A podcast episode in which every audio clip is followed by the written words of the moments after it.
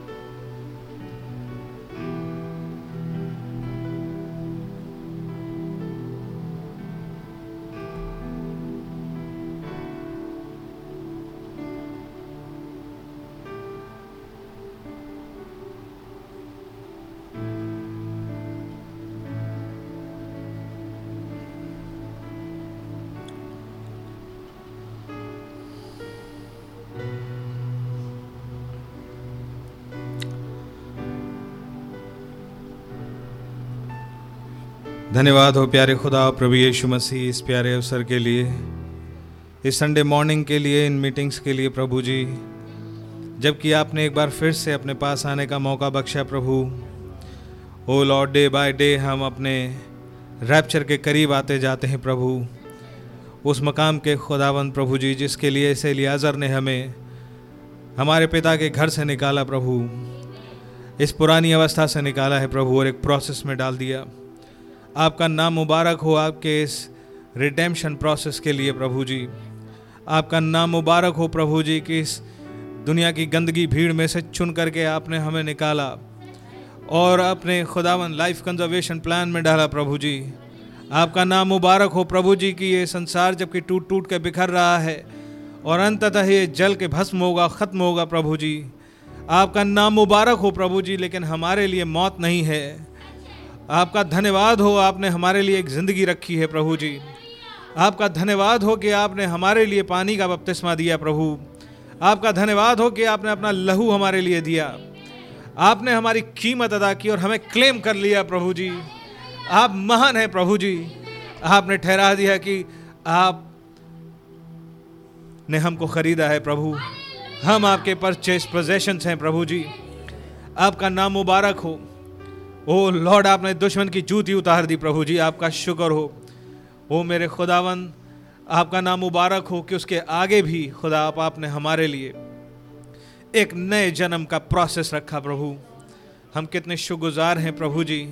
यहाँ तक कि ये धरती, ये पृथ्वी भी, जिसके विषय में साइंस आज खोजबीन कर पाती है, इसी बात की गवाही देती है।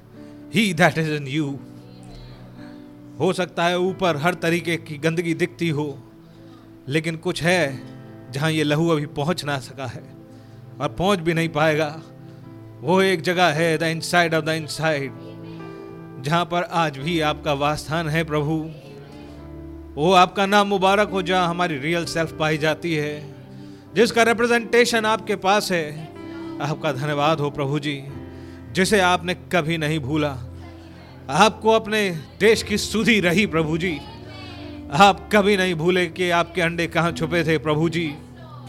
और माँ, का अब आप इस युग में हमको ढूंढते हुए भी यहाँ तक आ पहुँचे। आपका शुक्र हो, आपकी तारीफ़ हो, प्रभु जी। ओ खुदावन, चाहे कितनी भी गंदगी, स्लाइम क्यों ना हो, लिली के बीज को अगर आपने अंकुरित कर दिया तो वो तो निकल के रहता है, प्रभु। हो मेरे प्रभु जी, आपका नाम मुबारक हो, खुदा। प्यारे प्रभु जी एक लिली ही है, जिसका खुलना और खिलना, यह दर्शाता है कि आप कितने खूबसूरत हैं। क्या ही सुनावने हैं आपके पाँव प्रभु, जो एक पहाड़ पे से एक संदेश लेकर के आए। क्योंकि इसके पास इसकी अपनी कोई खूबसूरती नहीं रिफ्लेक्ट करती है आपकी खूबसूरती को। That's how your bride is. आपका नाम मुबारक हो, प्रभु जी। प्लीज़ लॉर्ड जीसस हमारी मदद और रहनुमाई करें खुदा। जबकि एक जुस्तजू में बैठे हैं, प्रभु। जबकि संदेशों के द्वारा आपने हम पर ज़ाहिर कर दिया, उस समय आ गया है। जब कुमारियों का भेद प्रकट हो जाए, इस सेंस में कि कौन मूर्ख ठहरा और फाइनली कौन बुद्धिमान। हम में से हर एक के अंदर एक डेस्परेशन है प्रभु। हमें वो रैप्चरिंग फेथ चाहिए। हम उस सेकंड सर्ज ऑफ़ होली घोष का भागी बनना चाहते हैं। हम आपके प्रोमिस के बेनिफिशरीज बनना चाहते हैं। और एक कुछ है प्रभु अंदर, जो ये पुकारता है, चाहे कुछ हो जाए, आपके वायदे टल नहीं सकते। क्योंकि आप मनुष्य नहीं है जो अपनी बात से मुकर जाए। लेकिन आप झूठ नहीं बोलते। यदि आपने कुछ कहा है तो आपका पहला विचार पहले भी सिद्ध था, आज भी सिद्ध है। अब आमीन है। विश्वास योग्य है। कुछ भी परिस्थिति आपकी सोच के बियॉन्ड नहीं होती, कुछ भी आपको आश्चर्यचकित नहीं करता खुदावा पूरी योजना चलती जाती है। आपकी इच्छा अनुसार आपका नाम मुबारक हो। खुदावन जिस तरह से आपने अपने वचन को हम पे ज़ाहिर किया है, हम पाते हैं कि औरों पे नहीं, बहुतों पे नहीं। खुदा, प्लीज़, हमारे हृदय की वेदना को सुनिएगा। हमसे बात कीजिएगा। खुदा, प्रभु जी, आपको वर्शिप करना चाहते हैं। इस मौके को पूरा इस्तेमाल करना चाहते हैं आपके साथ। हमें, हमारी अकल से कुछ नहीं सोचना है प्रभु। किसी तरीके से इससे ऊपर उठना चाहते हैं। चाहते हैं कि आपका माइंड हम में आ सके। आपका थॉट प्रोसेस हम में आ सके प्रभु। लेकिन ये कोई ऐसी चीज़ नहीं है जो हम अपने आप कर सकें अचीव कर सकें। हम अपने आप को हम्बल करते हैं प्रभु। पता नहीं हमें आता भी है कि नहीं। पर आपसे निवेदन ही कर सकते हैं, सो करते हैं प्रभु, रहम करें। हमारे थॉट्स से हमें ऊपर उठा लें खुदा। हर मैन मेड चीज़ से उठा लें खुदा। आपके साथ एक यूनिटी एक यूनियन में लॉर्ड जीसस हो मेरे प्रभु प्लीज़ हमारी मदद करें। अगुवाई करें खुदा। प्रार्थना है, पास्टर भाई को आप ही अनॉइंट करें। और उनमें से होकर के आप बोलें प्रभु। प्रार्थना है कि हम में से प्रत्येक सुनने वाले जो चाहे इंटरनेट के माध्यम से सुन रहे हो, चाहे यहाँ बैठे हो, अपने आप को आपके सामने महसूस कर सके। आपसे एक वार्तालाप में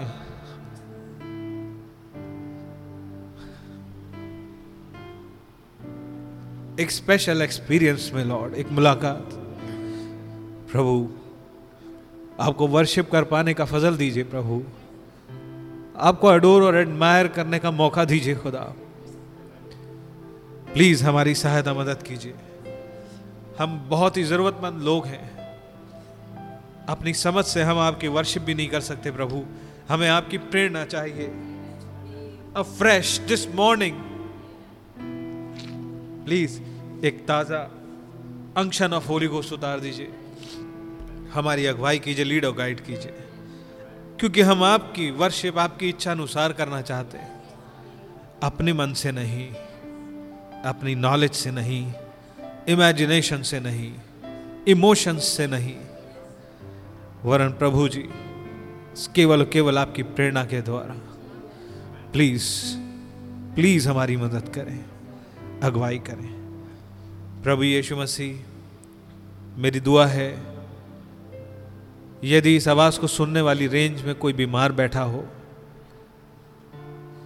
और एक आस लगाए हो प्रभु, वेट कर रहा हो, प्लीज़ एक ऐसा फेथ एक रेवलेशन उतार दीजिए प्रभु उस हृदय में, कि उसे ये समझ में आ जाए, आज नहीं तो कल, ये हो के रहेगा, क्योंकि ये खुदा ने कह दिया मुझसे।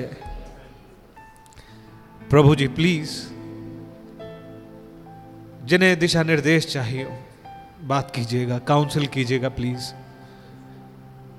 जिन्हें नए जन की आवश्यकता है, प्रभु।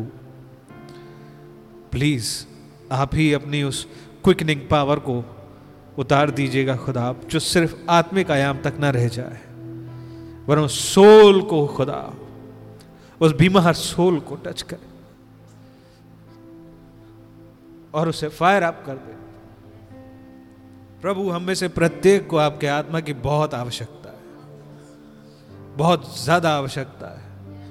एक बार फिर से पानी के हिलाए जाने की रिक्वेस्ट करते हैं।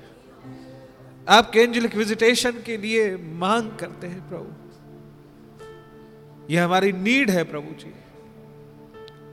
हम उसी आग को दोबारा मांगते हैं। खुदा उसी रिवाइवल फायर को प्रभु। जो ठंडी पड़ती, मालूम पड़ती है।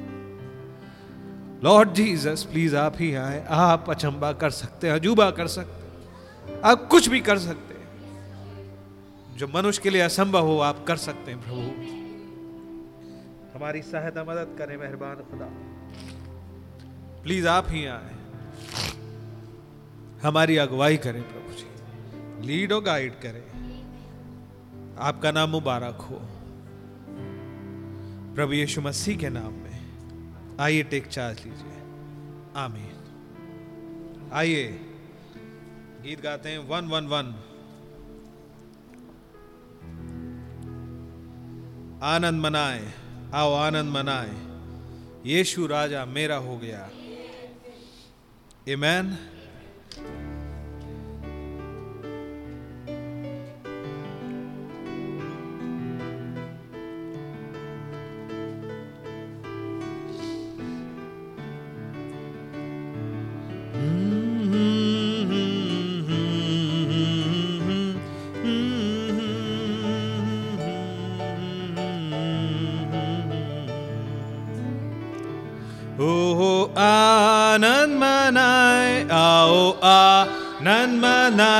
यीशु राजा मेरा हो गया।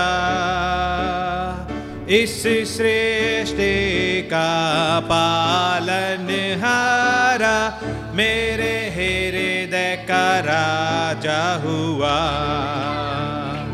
ओ आनंद है, परमानंद है, क्या ये मेरा सौभाग्य है?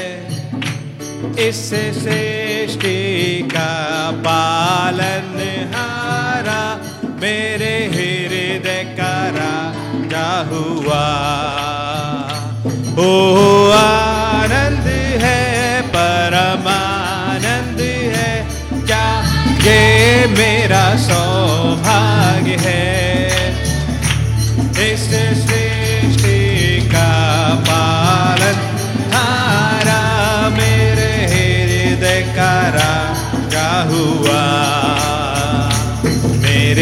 बालक पने से, उसने मुझे चुन लिया। मैं था और हो गया। उनकी करुणा ने फिर भी नहीं छोड़ा। नया जीवन मुझे दे दिया। ओ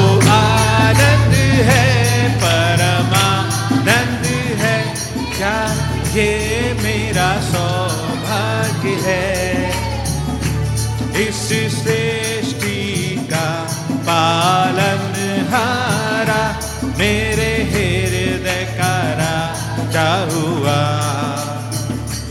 ओ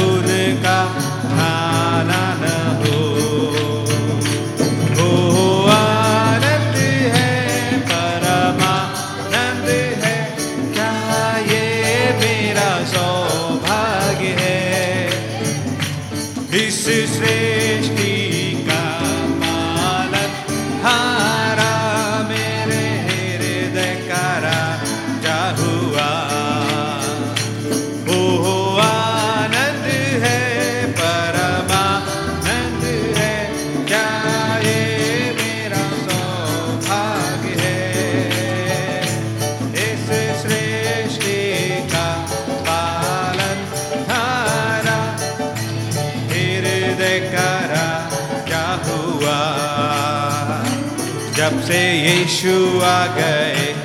मुझे साथ में ले लिया, ताकि उनके साथ में रहूँ। मैं मगन रहूँगा उनकी संगति में, जहाँ आनंद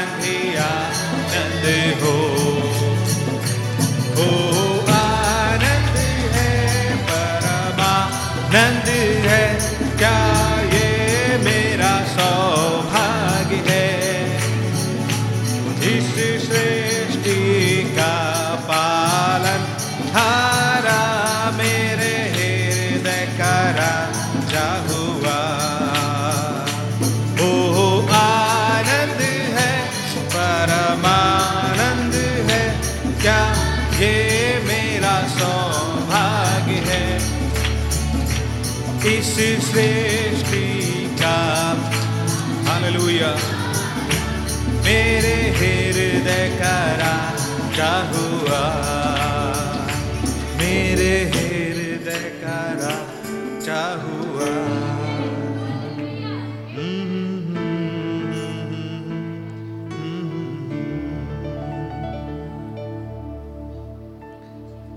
हालेलुया खुदा के नाम की बड़ी तारीफ़ हो गए आमीन आइए हम लोग बैठ जाएँगे। हमारे बीच में एक स्पेशल सॉन्ग है सिस्टर प्रीता को मैं इनवाइट करूँगा। मेहरबानी से जल्दी से आ जाएँ अपने गाने को लेके।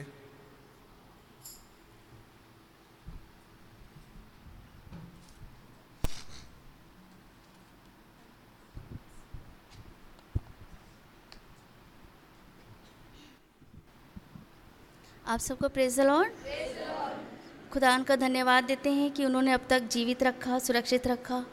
पिछले हफ़्ते जबकि प्रॉब्लम हुई बीपी बहुत हाई हो गया, पर खुदावंदी सीन पर आए और मैसेज से दिखाया कि तुम ठीक हो। तुम्हारा बीपी हाई है, पर तुम ठीक हो। इसके लिए प्रभु का धन्यवाद देते हैं कि लाइन टू लाइन प्रभु ने बातचीत करी। प्रभु का धन्यवाद देते हैं इस गीत के लिए जो उन्होंने दिया। इस गीत से मेरे प्रभु को ही सारा आदर और महिमा मिले।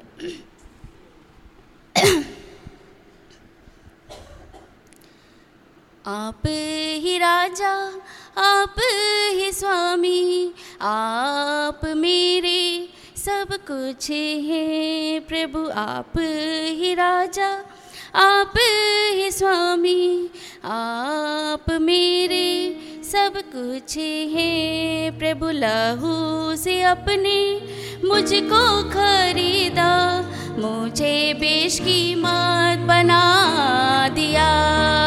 आप ही राजा, आप ही स्वामी, आप मेरे सब कुछ हैं। प्रभु लहू से अपने मुझको खरीदा मुझे बेश की मत बना दिया।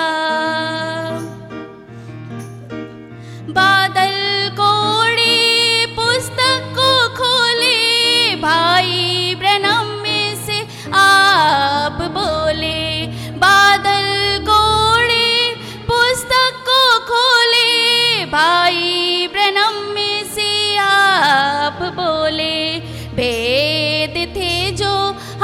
हमेशा से बंद कर जन्म से आपने खोले भेद थे जो हमेशा से बंद कर जन्म से आपने खोले। आप ही राजा, आप ही स्वामी, आप मेरे सब कुछ हैं प्रभु लाहू से अपने मुझको खरीदा, मुझे बेश की मत बना दिया। दीवार पर हस्तलेख आ चुका है, न्याय में है अब सब कुछ। दीवार पर हस्तलेख आ चुका है, न्याय में है अब सब कुछ।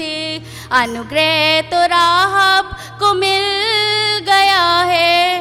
टोकने हैं आज उसी के पास। अनुग्रह तो राहब को मिल गया है। टोकन है आज उसी के पास। आप ही राजा, आप ही स्वामी, आप मेरे सब कुछ है। प्रभु लहू से अपने मुझको खरीदा। मुझे बेश की बेशकीमत बना दिया। जैसा नू के दिन में हुआ था, कोई था जो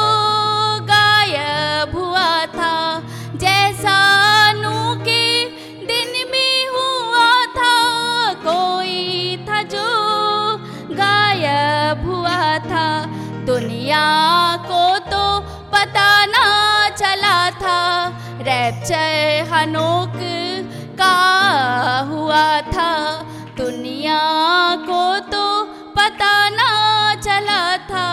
रैप्चर हनोक का हुआ था। आप ही राजा। आप मेरे सब कुछ है। प्रभु लहू से अपने मुझको खरीदा। मुझे बेशकीमत बना दिया। देह बदलने के वायदे को आज हम भी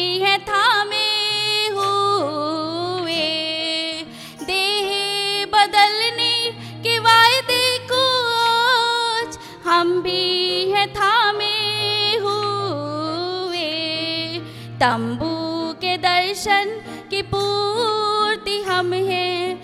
विश्वास से हम ये कहते हैं, तंबू के दर्शन की पूर्ति हम हैं। विश्वास से हम ये कहते हैं, आप ही राजा, आप ही स्वामी, आप मेरे सब कुछ है। प्रभु लहू से अपने मुझको खरीदा। मुझे बेशकीमत बना दिया। रेनबो ट्राउट कब समय है? बोले वचन का जहूर में आना है।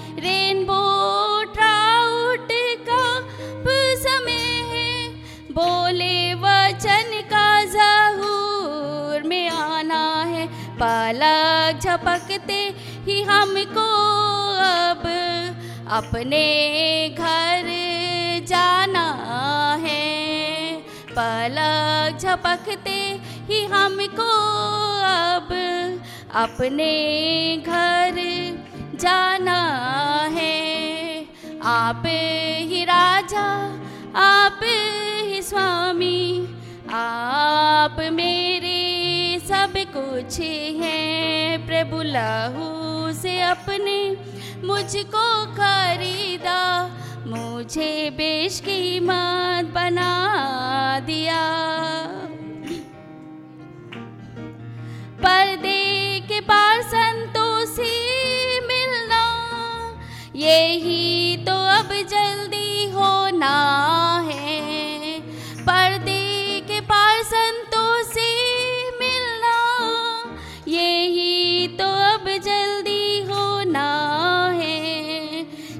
शिकागो प्रिंस बस आ ही गया है। समय की घड़ी बंद होने को है। प्रकाश उन्नीस की तैयारी है। प्रकाश चार पूरा होने को है। आप ही राजा, आप ही स्वामी, आप मेरे सब कुछ है। प्रभु लहू से अपने मुझको खरीदा। मुझे बेश की मत बना दिया। मुझे बेश की मत बना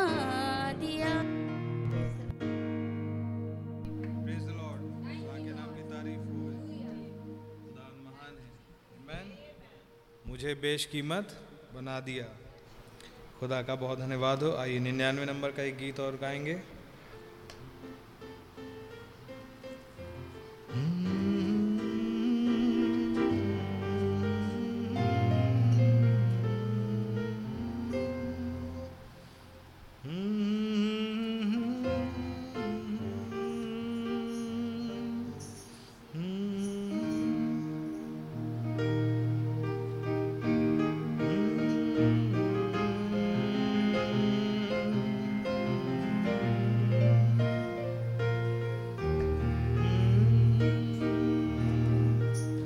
ज़िंदगी में तुम पर हो जब सब तूफ़ान, और जब हो तुम बेदिल की है सब नुकसान के लो सारी बरकत के लो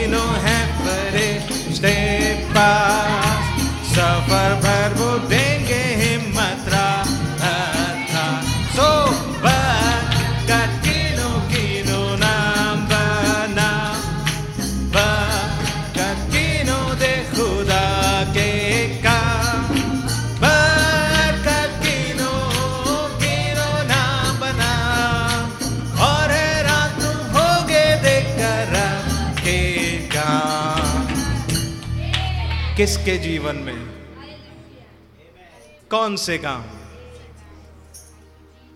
आप जिसने गिनना शुरू किया, आपके जीवन में। गॉड ब्लेस यू आइए हम लोग खड़े ही हैं। इस chorus गाएँगे only believe only believe all things are possible man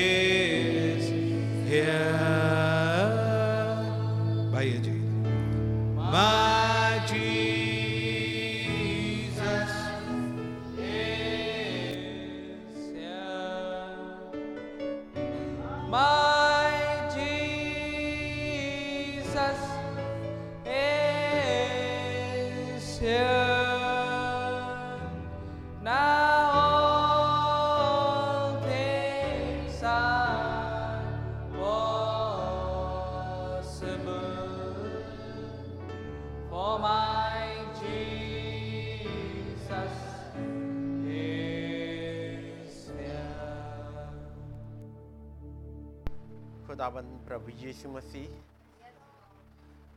हमारे सृजनहार हम आपके चौड़ों में आए हैं। और आपका धन्यवाद करते हैं, प्रभु आपने बड़ी दया करी है, जीवन दिया है, और अपने ही अनुग्रह बनाए रखा है।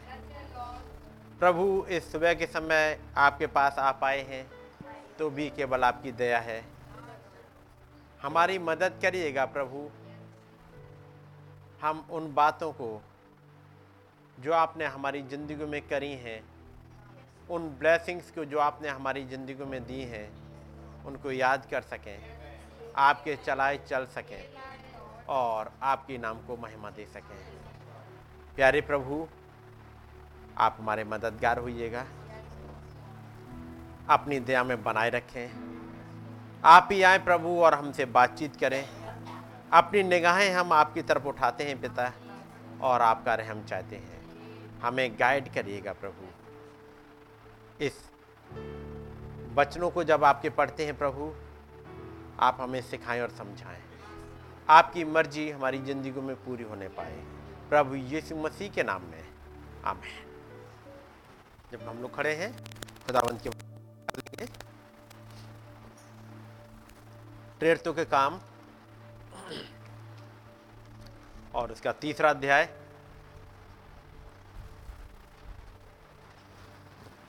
प्रेरितों के काम, उसका तीसरा अध्याय। पहली आय से और मैं उसकी दसवीं आयत तक पढ़ रहा हूँ। पत्रस और यहुन्ना। तीसरे पहर प्रार्थना के समय मंदिर में जा रहे थे।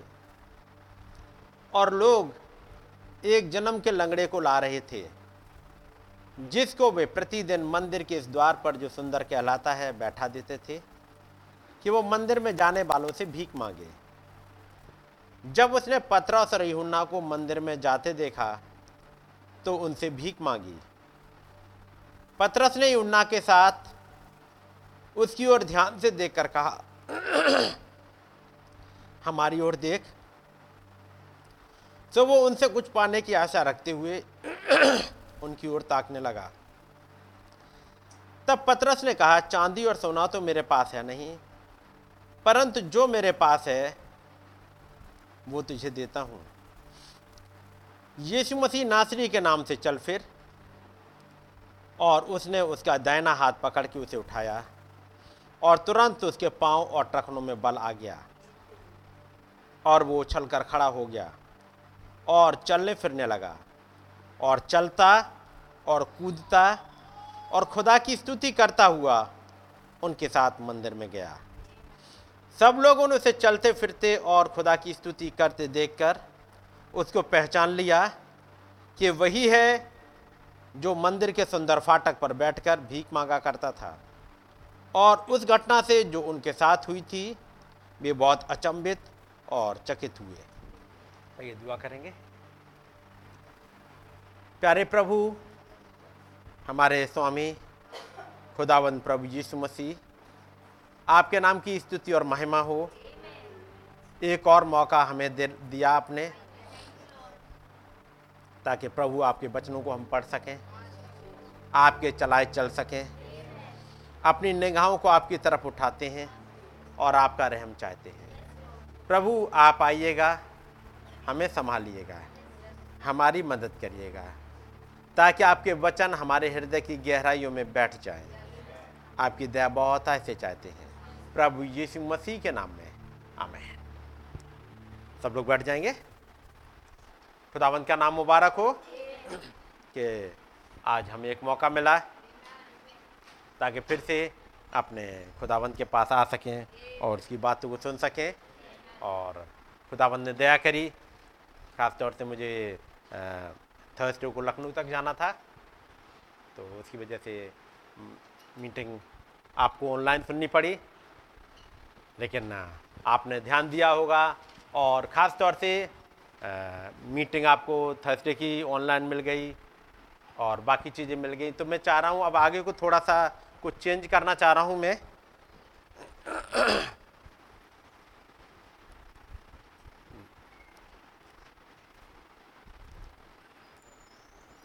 इससे पहले के बचन में चले। और जैसे बहुत ही प्यारा गाना गवाया था आ, दूसरा वाला जो आखिरी वाला था वरकत गिनो गिनो नाम बनाम। और हैरान तुम हो गए देखकर रब के काम। मैं चाहूँगा बहने एक लाइन और बना सकती हैं आगे आकर के। आगे और बना लीजिएगा ताकि सबको आराम से मिल जाए। आगे आ जाइएगा। हाँ बस ठीक है। क्योंकि चार चार इधर आ सकते हैं आराम से, जब ज़्यादा हैं तो आगे आ जाइएगा क्योंकि अभी तो इतना कंजेस्टेड नहीं हुआ है, आप लोग आराम से बैठ सकते हो, जगह बनाते हुए। तो गॉड ब्लेस यू बरकत गिनो गिनो नाम बनाम। और हैरान तुम होगे देखकर रब के काम। कब हैरान होगे? हैरान कब होगे? जब गिनना स्टार्ट करोगे। जब गिनना स्टार्ट करोगे तो पता लगेगा आपने कितना कर लिया। जैसे कल जो किताबें लाभा से ट्रांसलेट हुई हैं तो उनकी गिनती कर रहे थे, अनुग्रह कुछ रिकॉर्ड अपना बना रहा था। तो देखा कि कितनी किताबें यहाँ पर हो गई होंगी या कितने मैसेज हो गए होंगे। यदि आप केवल किताबों के नंबर से गिनो तो 12 मैसेज पहले ही ट्रांसलेट हो गए थे। 12 इकट्ठे हैं। 12 मैसेज पहले हो गए थे। उन 12 मैसेज के बाद फिर अगला हिस्सा किया था a man sent from God उसके बाद एक्ट्स ऑफ़ द प्रॉफिट भविष्यवक्ता के कार्य। और उनके बाद फिर आ गई किताब, सात मोहरों की। सात मोहरों की आई। सात मोहरों के बाद सात कलीसियाई काल। उसके बाद और आगे मौका मिला, सुपर नेचुरल, अलौकिक। उसके बाद अगली किताब आ गई, श्री मानो, क्या ये वो समय है? है कि नहीं? हाँ बीच में डैनियल के सेवेंटी वीक्स भी आ गई, है कि नहीं? और तब गिनी, यही 21 किताबें हो चुकी हैं। 21 किताबें यही हो चुकी हैं। लेकिन यदि सात मोहरों की किताब, कि यदि दसों मैसेज आप अलग ले लो तो ये तीस हो गए। है कि नहीं?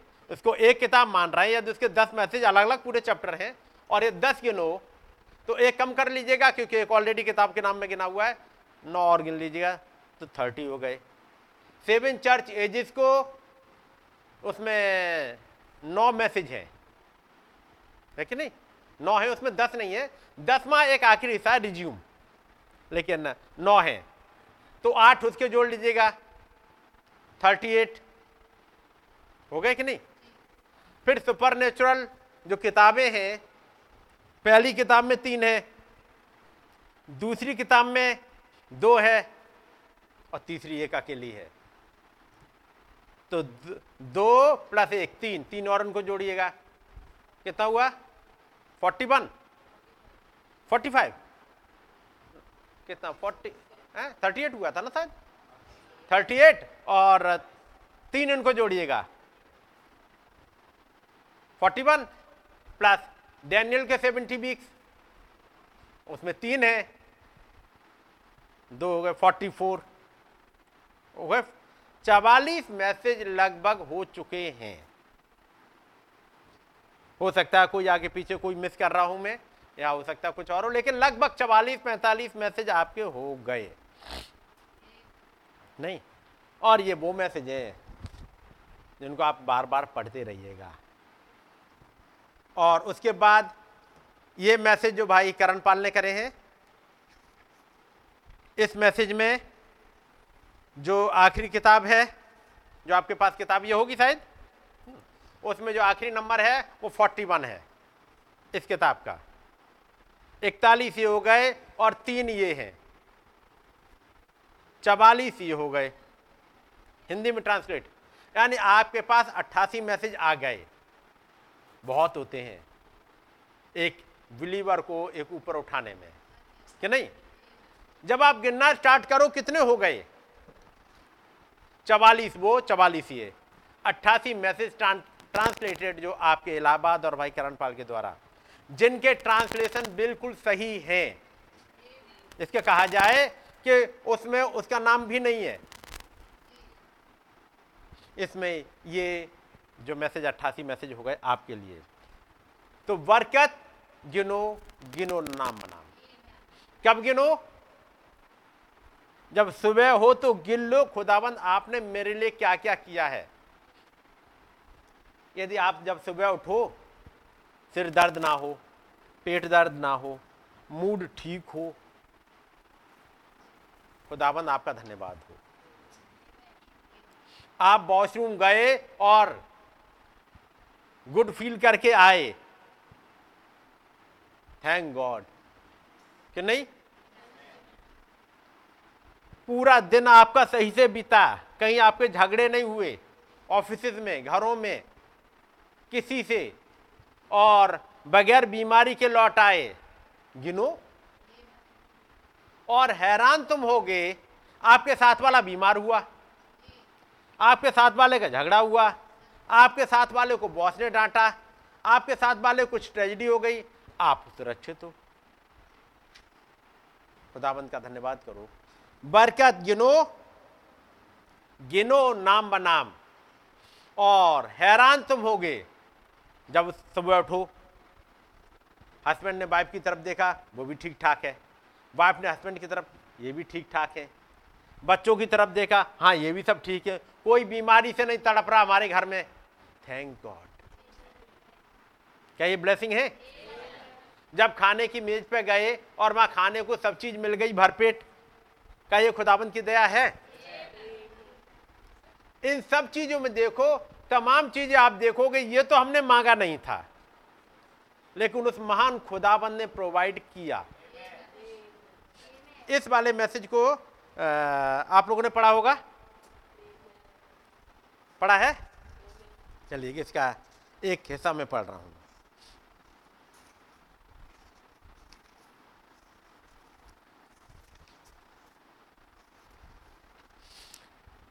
पैरा नंबर दस है, और उसका एक हिस्सा आखिरी वाला। यदि उसमें मैसेज में मिल जाए इस मैसेज का नाम है, खुदा के साथ एक व्यक्तिगत अनुभव चौबीस जुलाई उन्नीस सौ चौवन। मैंने अक्सर सोचा है कि यदि खुदा अपने दुश्मनों के लिए जान देना चाहता था, यदि खुदा अपने दुश्मनों के लिए जान देना चाहता था, अपने दुश्मनों को नरक से बचाने के लिए तो निश्चय ही वो अपने बच्चों को, बीमारियों को चंगा करना चाहता होगा। यदि वो महान खुदाबंद अपने दुश्मनों तक को बचाने में इंटरेस्टेड है तो उनका अपने बच्चों के लिए क्या हाल होगा? क्या आप ऐसा नहीं सोचते हैं? यदि वो इतना अधिक अपने दुश्मनों के लिए चिंतित है तो फिर अपने बच्चों के लिए उसका क्या हाल होगा? होगा चिंतित? है ना? तो इन बातों को याद रखिएगा। और जो बहुत ही प्यारा गाना गाया था बरकत गिनो गिनो नाम बनाम। ठीक है नहीं? सो so, जबकि मैसेज की तरफ़ चलेंगे आ, कुछ चीज़ों को मैं चेंज करना चाहूँगा और मैंने लिखे रखी हैं। बहुत ज़्यादा नहीं कुछ थोड़ा सा है मॉडिफिकेशन एक। और वो मॉडिफिकेशन ये है कि खास तौर से बच्चों की भवन में बैठे होते हैं और थोड़ा सा कभी को इधर उधर करते रहते चल, वो कर, हिलना, डुलना, चलना, फिरना, जो कुछ जैसा भी डिस्टरबेंस रहता है, इस डिस्टरबेंस के लिए आज से, जब तक आगे खुदाबंद मुझे कुछ गाइड ना करे। मैं आज से किसी के, किसी भी बच्चे के लिए मैं मना नहीं करने जा रहा।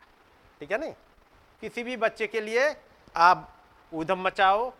मुझे लगेगा कि बच्चन की सेंसिटी गड़बड़ हो रही है। मैं बच्चे को, बड़े को जो भी होगा, मैं कह दूँगा, भाई, आप बाहर जाओ। बहन, आप बाहर जाओ। यदि मुझे लगता है कि ठीक ठाक नहीं है तो इतना कह सकता हूँ कि, भाई, आप चले जाओ। मैं किसी को नहीं टोकने जा रहा। क्योंकि मेरे पास ये खबरें आती रहती हैं और इंसान होने के नाते चूँकि मैं दर्शन नहीं देख पाता, समझ रहे मेरी बात को? दर्शन नहीं मैं देख पाता हूँ कि कहाँ क्या चल रहा है। मैं आपकी तरह ही एक इंसान हूँ तो मुझे कहीं ना कहीं से खबर आती है, मिलती है फीडबैक मिलता है, या मेरी ये दो फ़िज़िकल आँखें हैं ह्यूमन आई है, वो देख पाती हैं। और तब कंप्लेन मेरे पास आती है, मैं पार्शियलिटी करता हूँ। किसी किसी की आती है? उस भाई के साथ तो ये व्यवहार है उसके साथ ये है मेरे साथ ये है। मैं किसी के साथ कोई पार्शलिटी नहीं करने जा रहा मैं ज़िम्मेदारी दूसरों को सौंपने जा रहा हूँ। ये ताकि मेरे ऊपर ही ब्लेम ना रह जाए और मैं ही अकेला बोझ ना उठाऊँ क्योंकि आफ्टर दिस हार्ट प्रॉब्लम मेरे लिए थोड़ी सी दिक्कत होती है। सब चीज़ों को देख पाना मैनेज कर पाना ठीक है? तो मैं चाहूँगा कि भाइयों की तरफ़ जो भी बच्चे हैं लड़कों की साइड जो भी बैठाना है आ, देखना है सुपरवाइज करना है जिसे कहते हैं ना इंतज़ाम करने वाले, जिन्हें असर्स बोलते थे। वो काम मैं भाई सुनील को देना चाहूँगा, भाइयों की तरफ़ का। इन बच्चों को क्या है, आपको जैसे चाहे वैसे मैनेज कर लेना है। इन, कोई आपको सलाह चाहिए, आप मुझसे ले सकते हो। मैं डायरेक्टली इंटरफियर नहीं करूँगा। मेरी बात समझ रहे हैं? बच्चों के लिए भाई सुनील होंगे देख लेंगे। उन्हें कोई लगता है कि सही से डिसिप्लिन नहीं होता है तो मैं मुझसे बता दोगे, भाई भरत से बता दोगे, हम लोग दोनों लोग बैठेंगे डिस्कस कर लेंगे, ठीक है? लेकिन अल्टीमेटली ज़िम्मेदारी आपकी होगी भाइयों की साइड की, कि बच्चे सही से बैठें, सही से मैनेज करें। मुझे दिखेगा कि नहीं से, नहीं सही से मैनेज हो पा रहे हैं, मैं कहूँगा यदि बड़ा है उसे कहूँगा, भाई, आप बाहर जाओ। आप जब एक राइटली बिहेव करना सीख जाओ, आप आ जाओ, ठीक है? और यदि बच्चे छोटे हैं तो उनके पेरेंट्स को बताया जाएगा, भाई, पेरेंट्स, आप सुधार लो, नहीं तो और ऐसी बहनों की तरफ़ की ज़िम्मेदारी, मैं सिस्टर अनीता को दूँगा। ठीक है सिस्टर अनीता आपको बैठने की जगह थोड़ी सी चेंज करनी पड़ेगी कहीं से, जहाँ से आप देख पाओ। यहाँ भाइयों की तरफ़, जैसे भाई सुनील वहाँ से देख पाते हैं, आप भी कहीं अपनी जगह देखोगी और जहाँ से देख पाओगे। या उधर कहीं कोना पकड़ोगे कहीं से, जहाँ से आप सुपरवाइज कर पाओ बच्चों के लिए।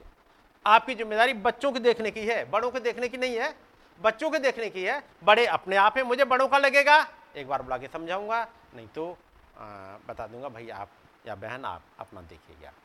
बाकी मैं बहुत ज़्यादा अब टेंशन नहीं ले पाऊँगा मेरे लिए मुश्किल होने लगती हैं। और चूँकि फिर माइंड में चलती रहती हैं चीज़ें और इसलिए। अगली चीज़ है भवन की सफ़ाई के लिए। इस वाले भवन की बात नहीं कर रहा हूँ खासतौर से गैरेज का। जैसे कल दो अक्टूबर है हमें लगता है आप लोगों के पास दो चार लोग तो मिल सकते हैं जिनके पास छुट्टी होगी। तो उस वाले जगह को ठीक कर लेंगे। जिनके पास छुट्टी हो आप आ जाइएगा मुश्किल से एक घंटा का टाइम लगेगा ज़्यादा नहीं है।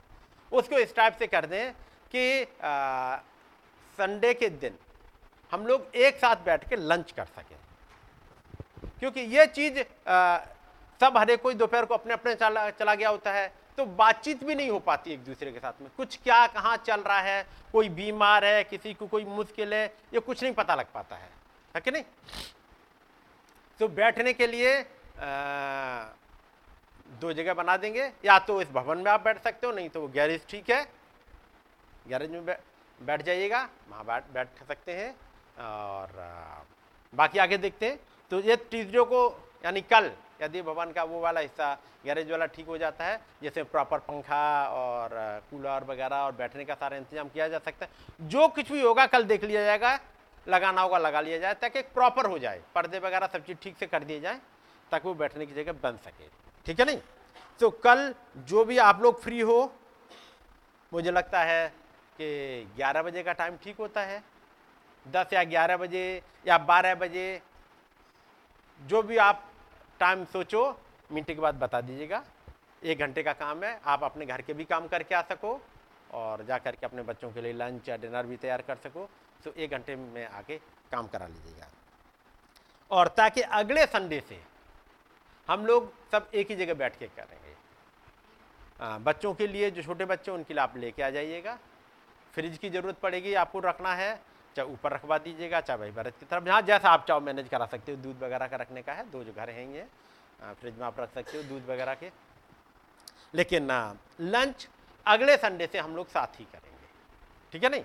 ताकि एक दूसरे के बारे में सुन पाए, समझ पाए, एक दूसरे के साथ में गवाही जो कुछ है, वो कर लीजिएगा। अभी आपने देखा हो, कल एक ये जो जैनी जैनी जानते ना? जैन धर्म को मानने वाले। उनका एक पर्व था कल। पर्व जिसका नाम उन्होंने रखा है क्षमा बाड़ी पर्व। सबके सब इकट्ठे हुए, लाइन लगी हुई थी कल, जहाँ उनके भी मंदिर जहाँ कहीं भी थे, वहाँ लाइन लगी हुई थी एक दूसरे से माफ़ी मांगने में। भाई, मैंने आपके साथ जाने अनजाने में, उसमें लिखा था, जाने अनजाने में जो कुछ भी करा है, उसके लिए मैं माफ़ी चाह रहा हूँ। मैं माफ़ी चाह रहा हूँ। कल उनका क्षमावाड़ी पर्व था और हर साल होता है। कौन सा पर्व है? क्षमावाड़ी पर्व। उन लोगों का। एक दूसरे से जितने थे वो आपस में मिलके मंदिर में इकट्ठे लाइन लगाए हैं। एक दूसरे से माफ़ी मांगने के लिए।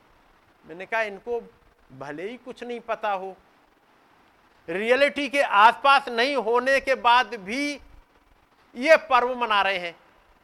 तो कितना बड़ी, बढ़िया बात है कि हमें जिनको पता है और हमारे प्रभु ने मरकुस ग्यारह को एक्शन में कैसे लाया जाए, वो मरकुस ग्यारह, बाईस, तेईस, चौबीस, पच्चीस, छब्बीस, वो हिस्सा एक्शन में कैसे आए?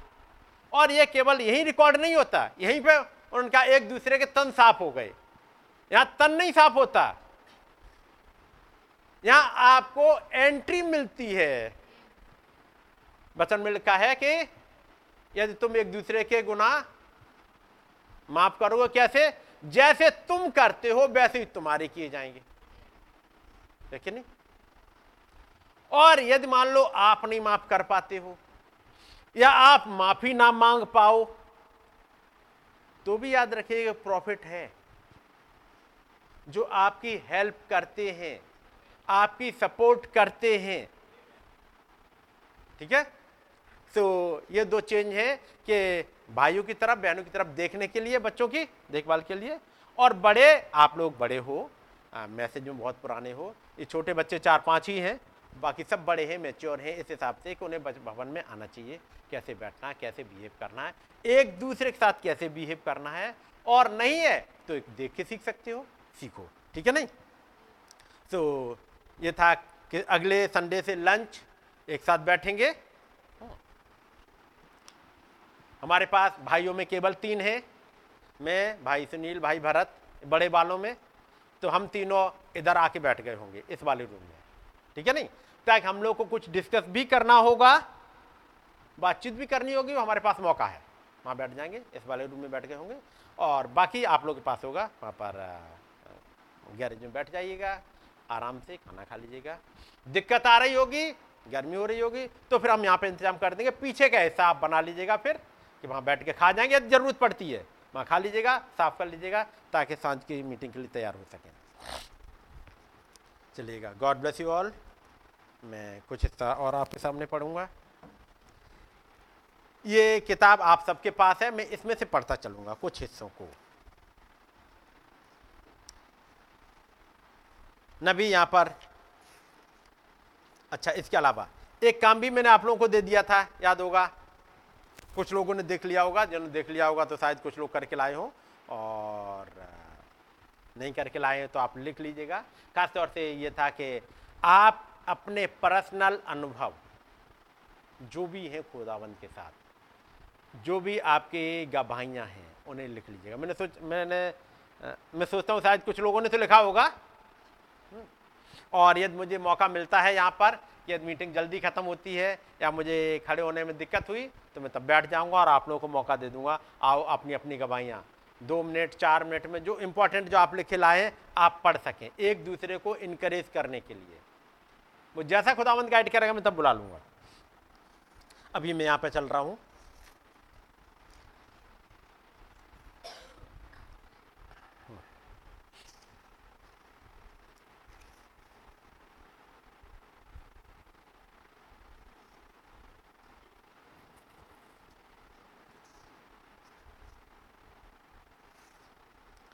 पैरा नंबर दो। नबी बताते हैं कि कैसे वो लोग गाना गा रहे थे और एक गाना है बहुत ही प्यारा और वो था, अपनी महिमा से नीचे उतर कर आया। यदि कोई ऐसा गीत है जो मेरे प्राण को उत्तेजित कर देता है तो वो यही गीत है। और यदि एक गीत जो एक नबी के प्राणों को उत्तेजित कर देता है तो मैं सोचता हूँ, वो आपके प्राणों को भी उत्तेजित कर देगा। और यदि आपके प्राणों में उत्तेजना नहीं आती तो सोचिए कहीं कुछ है, कहीं कुछ वो कनेक्शन कट गया है। कनेक्शन समझ रहे ना? यदि बटन दबाने के बाद ये टीवी रॉड चलनी चाहिए और वो जल नहीं रही, यदि बल्ब को जलना चाहिए और जल नहीं रहा यदि एक बटन दबाने के बाद एक रोशनी हो जानी चाहिए, यदि हो नहीं रही, उसका मतलब कहीं ना कहीं कनेक्शन मिस है। कहीं ना कहीं कनेक्शन कट गया है। ज़रूरत है फिर से चेक करने की। कनेक्शन कट सकता है, उस पर धूल आ सकती है। कई एक बार ऐसा भी होता है, धूल या गंदगी बहुत आ गई, उसकी वजह से कट गया हो, या कनेक्शन प्रॉपर नहीं मिल पा रहा हो। यदि कोई ऐसा गीत है जो मेरे प्राण को उत्तेजित कर देता तो वही गीत है। अपनी महिमा से नीचे उतर कर आया। कैसे खुदा नीचे उतर रहा है, नीचे आ रहा है, स्वयं को एक शारीरिक देह में प्रकट कर रहा है, ताकि कलवरी पर एक पापी के जैसे मेरे स्थान को ले सके? मैंने वो लाइन आपको अभी पढ़ दी थी।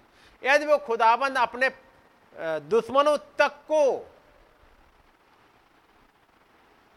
उन्हें प्यार करने में, उन्हें चंगाई देने में, उन्हें उद्धार देने में, उन्हें नरक से बचाने के लिए वो अपनी जान तक दे सकता है तो आपके लिए क्या नहीं करता होगा? क्या आपने सोचा?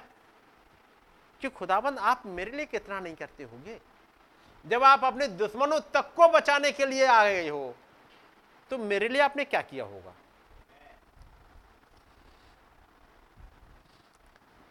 ताकि कलवरी पर एक पापी के जैसे मेरे स्थान को ले सके और मेरे बदले में मरे, ताकि मुझे जीवन के वृक्ष के पास जाने का अधिकार मिले, ताकि मैं उसमें से खा सकूँ और सदा जीवित रहूँ। मैं कैसे से नकार सकता था? आप इसे कैसे नकार सकते थे? एक ऐसे अद्भुत निमंत्रण को। जब अभी मैं गया था थर्सडे को लखनऊ और वहाँ साँझ को मीटिंग थी और बातचीत कर रहा था। तमाम बार ये बचन की आयतें हमने पढ़ी हैं और हमारे यहाँ तक मेमोरी तक आती हैं। ज़रूरत पड़ेगी, आप प्रचार कर दोगे, दूसरों को बता दोगे। लेकिन जिसे कहे वो सोल में उतर गई हो, वो मुश्किल होता वचन को पढ़ लेना, याद कर लेना, बहुत आसान हो जाता है। लेकिन एक जिसे कहते ज़िंदगी में उतर जाएँ मतलब सोल में उतर जाएँ। सोल में उतरने का मैं ये नहीं कह रहा एक्शन की बात अभी नहीं कर रहा मैं। बात कर रहा हूँ कि यदि कोई इस बच्चन को बताए, नहीं, यहाँ ये गलत है, यहाँ पर ये ठीक नहीं है, एक सोल से अब आ जाए। जब एक ने आके बताया, भाई ब्रैनम को देखो उस खुदा का तुम अभी भी प्रचार कर रहे हो। उसने देखो, तुम्हारी कोई नहीं सुनी जब तुम्हारा भाई चला गया। तुम्हारे पापा चले गए, तुम्हारी वाइफ चली गई, तुम्हारी बेटी चली गई और उसने तुम्हारी कहता ही नहीं सुनी। तो रीजन में तो ये सही लगा कि ऐसा था शायद। लेकिन जब वो कहने जा रहे तुम ठीक कहते हो, अंदर सोल में से एक आवाज़ आई। वहाँ तक वचन पहुँच जाए तो फिर चाहे रात हो चाहे दिन हो चाहे आप सो रहे हो चाहे जग रहे हो एक आवाज़ जो अंदर से आती है जो सोल में से आती है जो बताती है कि वही एक उद्धार करता है वही एक सृजनहार है वही एक आ, आ, हमारा बचाने वाला है। पिछले से पिछले थर्सडे का मैसेज जो भाई आशीष ने लिया था दिल्ली में आपने सुना? उस फेथ के बारे में। विश्वास तो है। कितना है? आप जा रहे हो कुछ खरीदने के लिए, कितना है? ऐसा नहीं है कि विश्वास नहीं है, विश्वास तो है, लेकिन कितना है? और यदि नहीं है तो सोल्यूशन बताया कि कैसे मिल सकता है।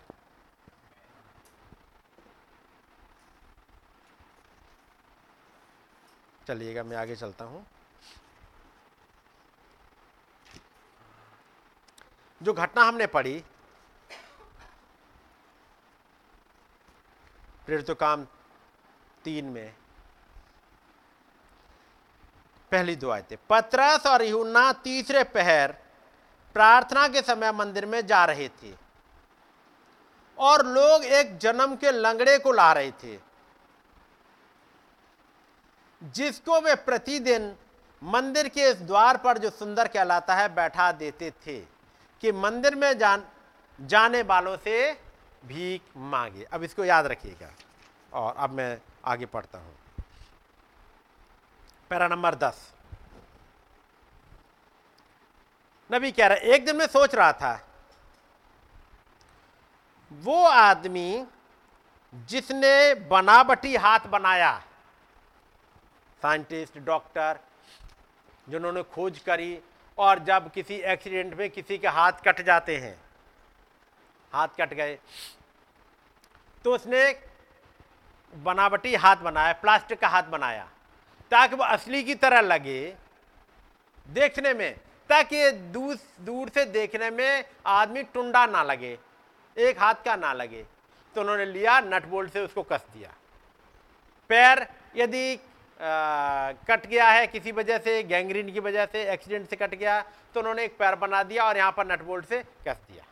अब वो इंसान चल सकता है, चलते वक्त वो धीमे चलेगा, अपने कपड़े पहने होगा, ये पता नहीं लगेगा कि वो कुछ पहने हैं। लेकिन वो है नकली। वो आदमी जिसने नकली हाथ बनाया, बनावटी हाथ बनाया, उसने अपने लिए ख्याति बटोरी, अखबार में निकला। उसे नोबल प्राइज मिल गया, कोई दूसरे प्राइज मिल गए। उस आदमी को क्या बढ़िया चीज़ बनाई है। परंतु वो आदमी जिसने असली हाथ बनाया, उसने अपने लिए कोई ख्याति नहीं बटोरी। जिसने लोगों के जीवन बदले, जिसने बनावटी हाथ नहीं बनाया, असली हाथ बनाया। जब भाई ब्रानम ने दुआ करी और बच्चों को छोड़ दिया 1950 की मीटिंग में जब वो मीटिंग हो रही है यहाँ पर वो आका खंबा आया है ह्यूस्टन टेक्सास में। वो एक दिन पहले की बात है ये तेईस तारीख की बात है जब वो आ, भाई ब्रैनम ने उसे छोड़ दिया। चौबीस की तारीख की बात है शायद जब वो आका खंबा आया है। उसने कोई ख्याति नहीं बटोरी। एक जिसने नकली आँख को बनाया। उसे बनाकर उसने अपने लिए प्रसिद्धि बटोर ली। परंतु वो आदमी, जिसने वास्तविक आँख को बनाया, उसने अपने लिए कोई ख्याति नहीं बटोरी। वो महान खुदाबंद, जिसके जन्म के अंधे को लेके आए, उसकी आँखें थी नहीं, उसने उसकी आँखें बना के कहा, जा, किसी से कहना नहीं। और यहाँ तक वो आदमी जिसकी आँखें बनाई गई थी वो भी नहीं पहचानता था। ये तो जब उसे मंदिर से निकाल दिया गया, तब प्रभु आके उसे मिलते हैं। जब उन्होंने ये सुना कि उसे मंदिर से निकाल दिया गया है, तब वो उसके पास गए और पूछा, क्या तू उस पर विश्वास करता है? उसने कहा, प्रभु, मैं किस पर विश्वास करूँ? मैंने तो देखा ही नहीं। मेरी जब भी बातचीत हुई, तब तो मैं अंधा था। जब दिखने लगा हूँ, तब से वो मुझे दिखाई नहीं देता। तब तब कहा, जो तुझसे बातें कर रहा है, वो वही है। तो एक जिसने असली आँखें बना दी दोनों, वो अपनी प्रसिद्धि ऐसी भी नहीं चाह रहा कि चल अच्छा मैं लेके चलता हूँ वहाँ तक। वो महान खुदाबंद जिसने आपके घर में आटा प्रोवाइड कर दिया, आपके घर में गैस प्रोवाइड करी, ताकि आप बना लो हुँ? ताकि आप बना लो। वो कभी ये भी नहीं पूछता और आप उसे थैंक यू भी नहीं कहते। कितनी बहनें जाती हैं जब वो आटा छान रही हैं, खुदाबंद, धन्यवाद हो। मेरे आटे, मेरे पीपे में आटा है। क्योंकि वो औरत कहती होगी जो सारपत की विधवा थी। क्योंकि उसने जब निकाला, तब आखिरी एक मुट्ठी बचा था और जब भी निकालती थी, एक मुट्ठी बचता था। वो एक मुट्ठी निकालती है, अगली एक मुट्ठी फिर है। फिर निकाली। फिर निकालते वक्त आज तो निकाल लिया, पता नहीं कल का क्या हाल है। फिर अगले दिन फिर गई पीपे के पास है फिर निकाला एक मुट्ठी। फिर एक और मुट्ठी निकाल लिया, फिर एक और निकाल लिया। हो गया सब लोग लायक? थैंक गॉड आज भी हो गया है। अगले दिन फिर निकालने बैठी या साँझ को, एक मुट्ठी। है एक ही मुट्ठी? कब खत्म हो जाए यदि उसकी दया ना हो? लेकिन थैंक गॉड मैं निकालता गया मैंने निकालती गई और मेरे फिर से मेरी परात भर गई। मेरे घर के सब लोगों के लिए हो जाएगा। कितने करते हैं धन्यवाद? नहीं याद रहता। क्या वो धन्यवाद के लायक है? बरकत जिनो गिनो नाम बनाम। और हैरान तुम होगे अपने पीपी का आटा देख के। अपनी कुप्पी का तेल देख, अपनी फ्रिज में सब्ज़ियाँ देख, अपनी उन ड्रॉर में मसाले देख, अपने बच्चों के हालात देख, अपने पर्स में पैसे देख। थैंक गॉड हमसे ज़्यादा कमाने वाले का 25 तारीख के बाद कुछ बचता नहीं। और हम उससे कम कमा रहे हैं, उसके बाद भी पहली तारीख भी गुजर गई, मेरी जेब में अभी भी पैसे हैं। हैरान तुम हो गए देखकर रब के काम। मैं कोई नई चीज़ नहीं बता रहा, लेकिन मैं याद दिला रहा हूँ, उन ब्लेसिंग्स को याद करो। और इसलिए मैंने कहा था, आप लोग बैठ के लिखो। वो लिस्ट बढ़ती जाएगी, क्योंकि कल जब मैं किताबों को गिन रहा था, वो लिस्ट बढ़ती जा रही, फिर ये फिर ये फिर ये। और आपने देखा चवालीस किताबें हो गई। अभी मैंने देखा, भाई, करणपाल ने कितनी करी है? आपके सामने किताब मैंने उठा के देखी, उसमें इकतालीस और तीन इसमें है, चवालीस उन्होंने भी कर दिए। हम्म। ये चवालीस ही क्यों? हो सकता है मैं अगले तीन महीने बाद गिनूं तो चवालीस नहीं होंगे। तब और बढ़ चुके होंगे। यहाँ से भी कुछ बढ़ चुके होंगे, लेकिन थैंक गॉड बहुत हो गए। नहीं, हमारे उद्धार के लिए सफिशियंट है। एक जिसने वास्तविक आँखों बनाया, उसने अपने लिए कोई ख्याति नहीं बटोरी, कोई प्रसिद्धि नहीं चाह रहा है वो। लेकिन क्या वो प्रसिद्धि के योग्य है? एक तो एक वो प्रसिद्धि माँगता नहीं। अगला सवाल मेरा, क्या वो है इस योग्य? और यदि इसके योग्य है तो कोई नहीं देता हो। आपको तो देना। कोई ना दे। उस एलिया के समय में लाखों थे जो उसको धन्यवाद नहीं देते थे इस एलिया को भेजने के लिए, लेकिन सात हज़ार थे। जो एलिया के वचन पर रुके हुए थे, जो एलिया के लिए कहते हो, खुदाबंद, आपका धन्यवाद हो, आपने हमारे युग में एक एलिया भेज दिया। दुनिया ना कहती हो, पूरा इलाहाबाद ना कहता हो, लेकिन कुछ तो हो जो कहें, खुदाबंद, आपने मेरे लिए के एलिया को भेज दिया। जब भी आप जाओ, उसमें अपनी आत्मिक किचन में हर बार आपको नया मैसेज लिखा रखा मिलेगा। अरे, इसको तो मैंने अभी पढ़ा ही नहीं है। ये वाला कहेंगे, ये वाला भोजन तो मैंने टेस्ट किया ही नहीं है। कितने भोजन रखे होंगे आपके वहाँ? अपनी आत्म किचन में देखिएगा, जैसे आपकी अलमीरा कहते हैं। कितने मैसेज जो आपने पढ़े नहीं होंगे, वो आपका इंतज़ार कर रहे हैं। इनको भी तो टेस्ट करके देखो। आपके किचन कभी खाली नहीं होती। लोगों की किचन खाली हो जाती, अब क्या पढ़े कुछ है ही नहीं। तब दुनिया की चीज़ें पढ़ने के लिए उनके रह गई। आपके पास तो आपके आत्मिक किचन में इतना भरा हुआ है।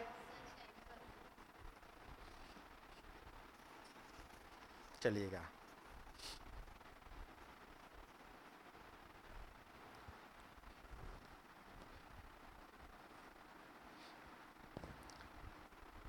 अब मूसा मूसा के साथ आते हैं। इस मैसेज का नाम है, खुदा के साथ एक व्यक्तिगत अनुभव। और आपको जो दिया गया था काम, वो यही था यदि आपके पर्सनल एक्सपीरियंस है, जिससे आप कह पाओ कि वो खुदा है। वो सब कुछ करने में सामर्थ्य है। आप लिखिएगा याद करिएगा, खुदाबंद ने आपके लिए क्या किया है? अब ध्यान दें, पैरा नंबर थर्टीन ध्यान दें, विश्वास तो तुरंत ही पकड़ जमा लेता है। पुरानी बातें बीत गई हैं, परंतु अब मूसा के पास एक नया दर्शन था। उसके पास एक प्रकाशन था। उसके पास एक अनुभव था। उसकी मुलाकात खुदा से हो चुकी थी। वो खुदा से बात कर चुका था। इससे पहले उसकी मुलाकात खुदा से नहीं हुई थी। ये सेंटेंस सुन रहे हैं? उससे पहले मूसा 80 साल का हो चुका है। जलती हुई झाड़ी के उस दर्शन से जस्ट पहले की बात तक आ रहा हूँ।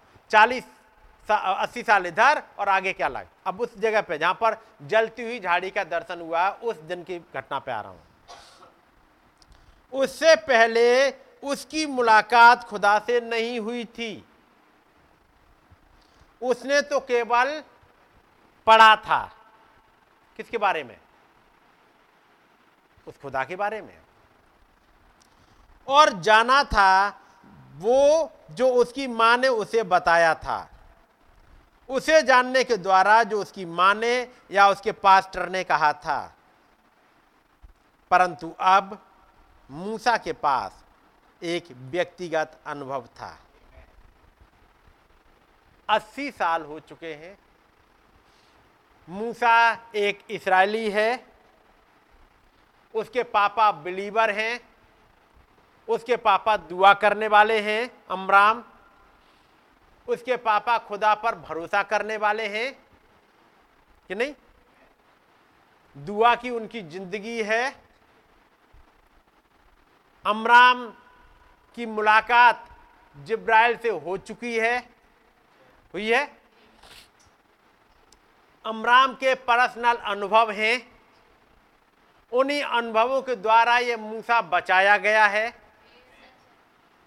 मूसा बच चुका है। मूसा का जन्म एक एंजेलिक विजिटेशन के बाद हुआ है, एक स्वर्गदूत के आने के बाद हुआ है। मूसा का जन्म, मूसा को तीन महीने तक बचाया गया।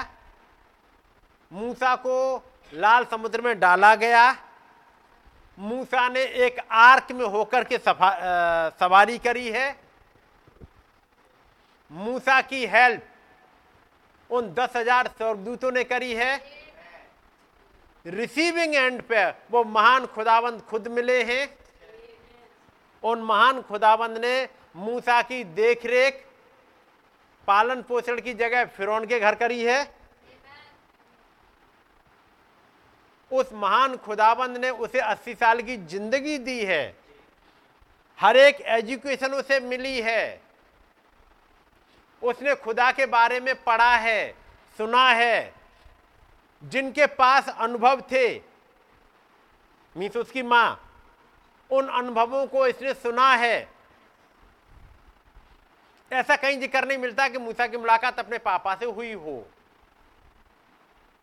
अमराम से हुई हो, क्योंकि उसको आकर के इकोवेद को आकर के उसको दूध पिलाना है, देखभाल करनी है, इसकी एंट्री है कि नहीं? लेकिन यदि अमराम को भी बुला लिया जाए तो तो ये क्लियर हो जाएगा कि इसराइली है। फिरौन की बेटी ने उसे अपना बेटा कह के पाला है। उसे कहीं कोई ज़ाहिर नहीं होने दिया कि इब्री है। इब्री दाई बुलाई है, चुपचाप आती है, दूध पिलाती है और चली जाती है। तीन महीने, छह महीने, एक साल, जितने दिन दूध पिलाना हो, देखभाल करनी हो, उतने दिन तक इसने पाला है, लेकिन यहाँ पर अमराम की एंट्री नहीं है। हो सकता है मूसा ने अमराम को कभी देखा भी ना हो। अपनी मम्मी से सुना ज़रूर होगा, लेकिन देखा नहीं होगा, क्योंकि ये अलाउड नहीं था कि मूसा की आइडेंटिटी डिस्क्लोज हो या इकोवेद की आइडेंटिटी इकोवेद की आइडेंटिटी डिस्क्लोज हो। इसलिए आपको मूसा का और उसके पापा की बातचीत पर नहीं मिलेगा। नबी कहीं भी इस वाली बात को नहीं कह रहे होते। माँ के बारे में ज़रूर कहते हैं। माँ ने उसे बताया था। मूसा के पास ये सब कुछ अनुभव थे। बचपन ने दस हज़ार स्वर्गदूत उसकी देखभाल करते हुए फिर उनके घर तक लेके गए। उसने एक आर्क में, ये आर्क क्या था? वचन देधारी जो कुछ स्वर्गदूत ने दर्शन में दिखाया था। ये जो अमराम ने संदूक बनाया था, उसका कांस का, उसका रेवल्यूशन किसने दिया था? उसकी अपनी दिमाग की उपज थी या कोई उसे दर्शन मिला था? मिला था ना? एक दिन वो दुआ करने चला गया है, प्रभु अब क्या करें?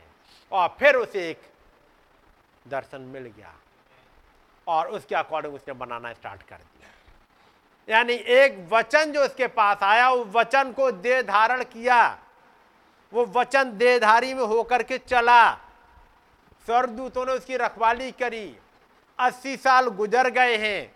उसके बाद भी मूसा के पास नॉलेज है, अनुभव नहीं है। जीवन कौन बदलता है? नॉलेज नहीं बदलती। आप सोचोगे, नहीं, मेरे पास तो अनुभव होंगे। आप मूसा के साथ बैठो। मूसा कहेगा, मैंने एक इब्री को मार दिया था। यह जानते हुए कि लोग मुझे समझ लेंगे। ये, वो, अरे मिस्री को मार दिया था। ये सोचते हुए कि इब्री समझ लेंगे कि मैं उनका छुड़ाने वाला हूँ। ऐसा है कि नहीं बाइबल में? कि इसराइली अब तो समझ ही जाएँगे। न इसराइलियों ने समझा, न मूसा एक राइट वे में आ पाया। नॉलेज बहुत थी, ज़रूरी था एक पर्सनल एक्सपीरियंस तब नबी कहते हैं, कलीसिया को इसी की आवश्यकता है कि बहुत अधिक धर्म विज्ञान का अध्ययन करना छोड़कर वेदी पर आकर झुक जाएँ। और यही नहीं होता मूसा से 80 साल यह नहीं हुआ है। 80 साल तक वो भेड़ बकरियाँ चरा रहा है। क्या मूसा स्टैंड लेना जानता था खुदा की खातिर? बहुत कुछ जानता था।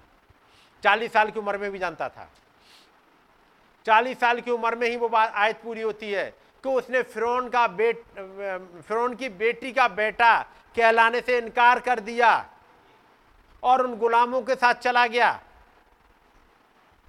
इसके लिए नबी ने समझाया, जब उस खिड़की से, जिससे फिरौन झांकता था, उसे गुलाम दिखाई देते थे, उसी खिड़की से जब मूसा झांकता था, उसे प्रतिज्ञा किए हुए लोग दिखाई देते थे।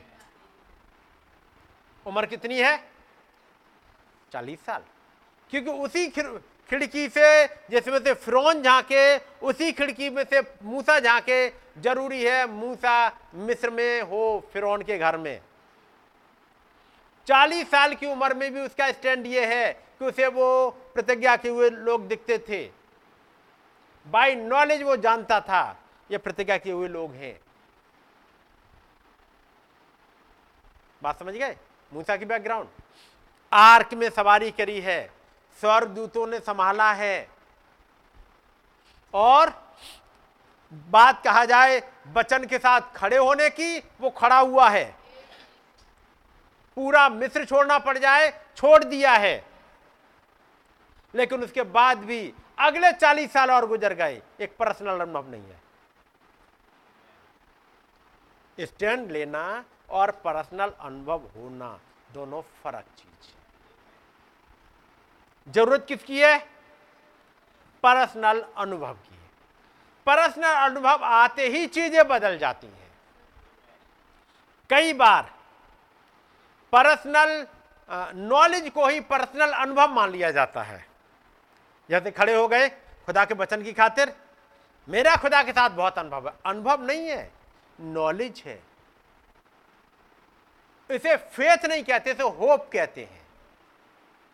फेथ और होप बिल्कुल एक से दिखाई देते हैं। अंतर कितना है? फेथ और होप में? पूरब से पश्चिम। एक ही सिक्के के दो पहलू। जैसे दिन का रात से अंतर है, उतना ही अंतर है, लेकिन उसके बाद भी होप और फेथ अलग नहीं हो सकते। आप एक वाला फेस देख रहे हो जैसे कहते हैं होप। जिस दिन फेथ वाला पलट जाएगा चैप्टर, चीज़ें बदल जाएँगी। सिक्के का एक पहलू देख रहे हो, जिसे कहते हैं नॉलेज जिसको समझ बैठे कि ये अनुभव है। और तब सोचिएगा, आपने लिखा क्या है अपने कागजों पे?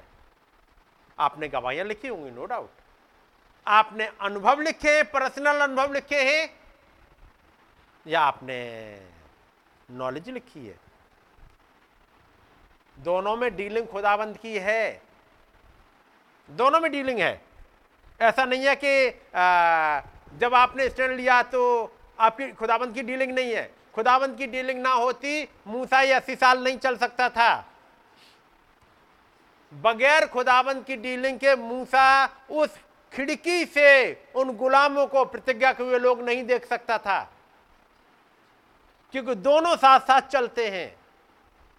वो नहीं देख सकता था कि वो प्रतिज्ञा के हुए लोग हैं। उसे भी वो ही देखता जो फ्रोन देखता है। लेकिन पर्सनल अनुभव कब आया? उससे पहले उसकी मुलाकात खुदा से नहीं हुई थी। उसने तो केवल पढ़ा था और जाना था, जो उसकी माँ ने उसे बताया था। उसे जानने के द्वारा जो उसकी माँ ने या उसके पास्टर ने कहा था परंतु अब मूसा के पास एक व्यक्तिगत अनुभव था। क्या था? व्यक्तिगत अनुभव। और जब व्यक्तिगत अनुभव आते हैं जिसके पास में, वो इंसान लोगों के बीच में ऑड बॉल होता है। उसकी बातें लोगों की समझ में नहीं आती, क्योंकि वो इस दुनिया की बातें नहीं कर रहा होता। वो अनसीन में देखता है और बात कर रहा होता है, और लोग उसको समझ नहीं पाते हैं।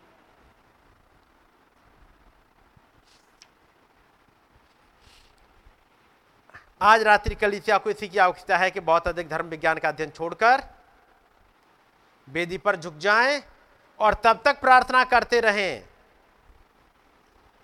ये कैसे आएगा? नबी एक तरीका बता रहे हैं। तब तक प्रार्थना करते रहें, जब तक कि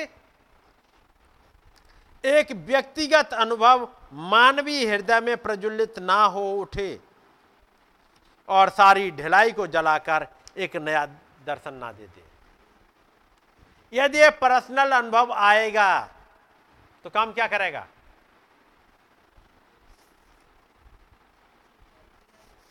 सारी ढिलाई को जलाएगा। आप सोचिए, क्या आपकी ढिलाई जल गई है?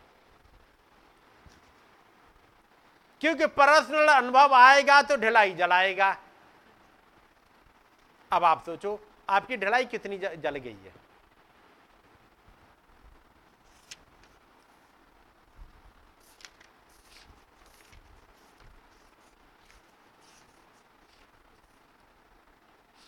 मूसा को अनुभव हो चुका था। वो प्रभु खुदा की सामर्थ्य का गवाह बना था। उसने दोनों में इसकी गवाही दी थी। दिव्य चंगाई में भी अब आगे चलता हूँ। मूसा को व्यक्तिगत अनुभव प्राप्त हुआ था। अब देखिएगा। विश्वास कूद कर अंदर आ गया था। पैरा नंबर 14 का बीच का हिस्सा है। मूसा को व्यक्तिगत अनुभव प्राप्त हुआ था। अब देखिएगा। विश्वास कूद कर अंदर आ गया था। अब मूसा में फ़र्क देखिएगा। वो सीधा मिस्र जाता है। अकेले आदमी का चढ़ाई करना, उसे कब्जा करने जा रहा है। उसके हाथ में बस एक सूखी हुई लाठी के अलावा कुछ नहीं है। परंतु वो इसे करने के लिए नीचे गया और इसे पूरा किया, जो खुदा ने उससे करने को बोला था। क्योंकि उसके पास खुदा की ओर से एक ताज़ा दर्शन था। जब ये अनुभव आया तो क्या करा मूसा ने? मूसा को व्यक्तिगत अनुभव प्राप्त हुआ था। अब देखिएगा, विश्वास कूद कर अंदर आ गया। वो सीधा मिस्र को चाह रहा है। कितने लोगों को साथ लिया? हुँ? हम्म? किसी को नहीं बाहर से लिया था। चलो मेरे साथ? नहीं। उसने अपने ससुर से कहा, मैं जा रहा हूँ। अपने बच्चों को लिया, अपनी वाइफ को लिया, बच्चों को लिया और चल दिया। एक टेढ़ी लकड़ी के साथ में, वो सीधा मिस्र जाता है, अकेले आदमी का चढ़ाई करना। उसे कब्जा करने जा रहा है। कोई पूछे, मूसा से तुम कहाँ जा रहे हो? वो बताएगा, मैं मिस्र पर कब्जा करने जा रहा हूँ। किसके द्वारा? एक सूखी लाठी से। वही मूसा जो चालीस साल पहले यहाँ से भागा था। और अब वही मूसा आ रहा है कब्जा करने के लिए। उससे पहले उसके पास नॉलेज थी और अब उसके पास अनुभव है। अनुभव एक काम करता है। आपकी सारी सोच बदलता है। आपका डर निकाल के बाहर करता है। लोग सुने चाहे ना सुने, वो चल देता है। आज रात्रि कलिसा को किसी चीज़ की आवश्यकता है? मित्रों, हम जो करने की कोशिश कर रहे हैं, वो यह कि खुदा की उपस्थिति में एक ताजे दर्शन को लेकर के आए। अब यहाँ पर वो कई एक अनुभव को लेकर के आते हैं नबी। गोलियत का वो एग्ज़ाम्पल देते हैं कि कैसे दाऊद गया, मूसा का देते हैं। अब्राहम का देते हैं, मैं इनको लेते हुए आगे बढ़ रहा हूँ। क्योंकि आपने पढ़ा है इसे। दाऊद का एक हिस्सा।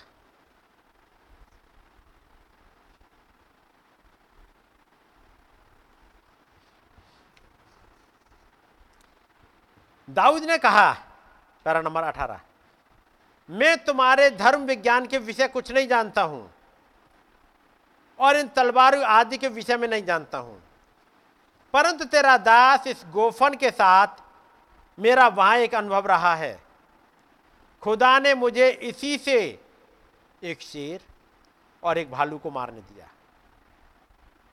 खुदा ने मुझे इसी से एक शेर और एक भालू को मारने दिया।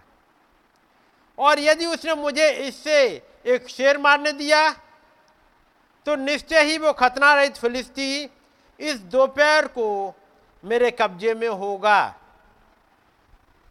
क्या लेके जा रहा है वो? एक गोफन। गोफन से एक आदमी को मार कैसे सकते हो? क्या गोफन से सिर कटेगा? नहीं कटेगा। क्या मूसा एक टेढ़ी मेढ़ी लाठी को लेके जा रहा है? क्या उससे सेना जीती जाती है? नहीं जीती जाएगी। लॉजिकली कहीं फिट नहीं होना। लेकिन दाऊद को एक चीज़ पता थी, मेरे पास ये एक गोफन है। गोफन। इसे जब भी मैं हाथों से चलाता हूँ, खुदाबंद ने इस गोफन से एक शेर को मारने दिया। लेकिन नहीं? क्या शेर गोफन से मारे जाते हैं? वो भी अफ्रीकन शेर। एक भालू। भालू और एक गोफन से क्या मार लोगे? चिड़िया मारी जाती है। यदि इस गोफन में पत्थर रख लोगे, ठीक है, पत्थर गया और कस के जाके भालू के कहीं लगे। क्या लगेगा उसे? कुछ होगा? भालू समझेगा जैसे किसी ने एक टमाटर फेंक के मार दिया हो। जैसे उसे गुदगुदी और कर दे मतलब। इसके अलावा कुछ नहीं होगा।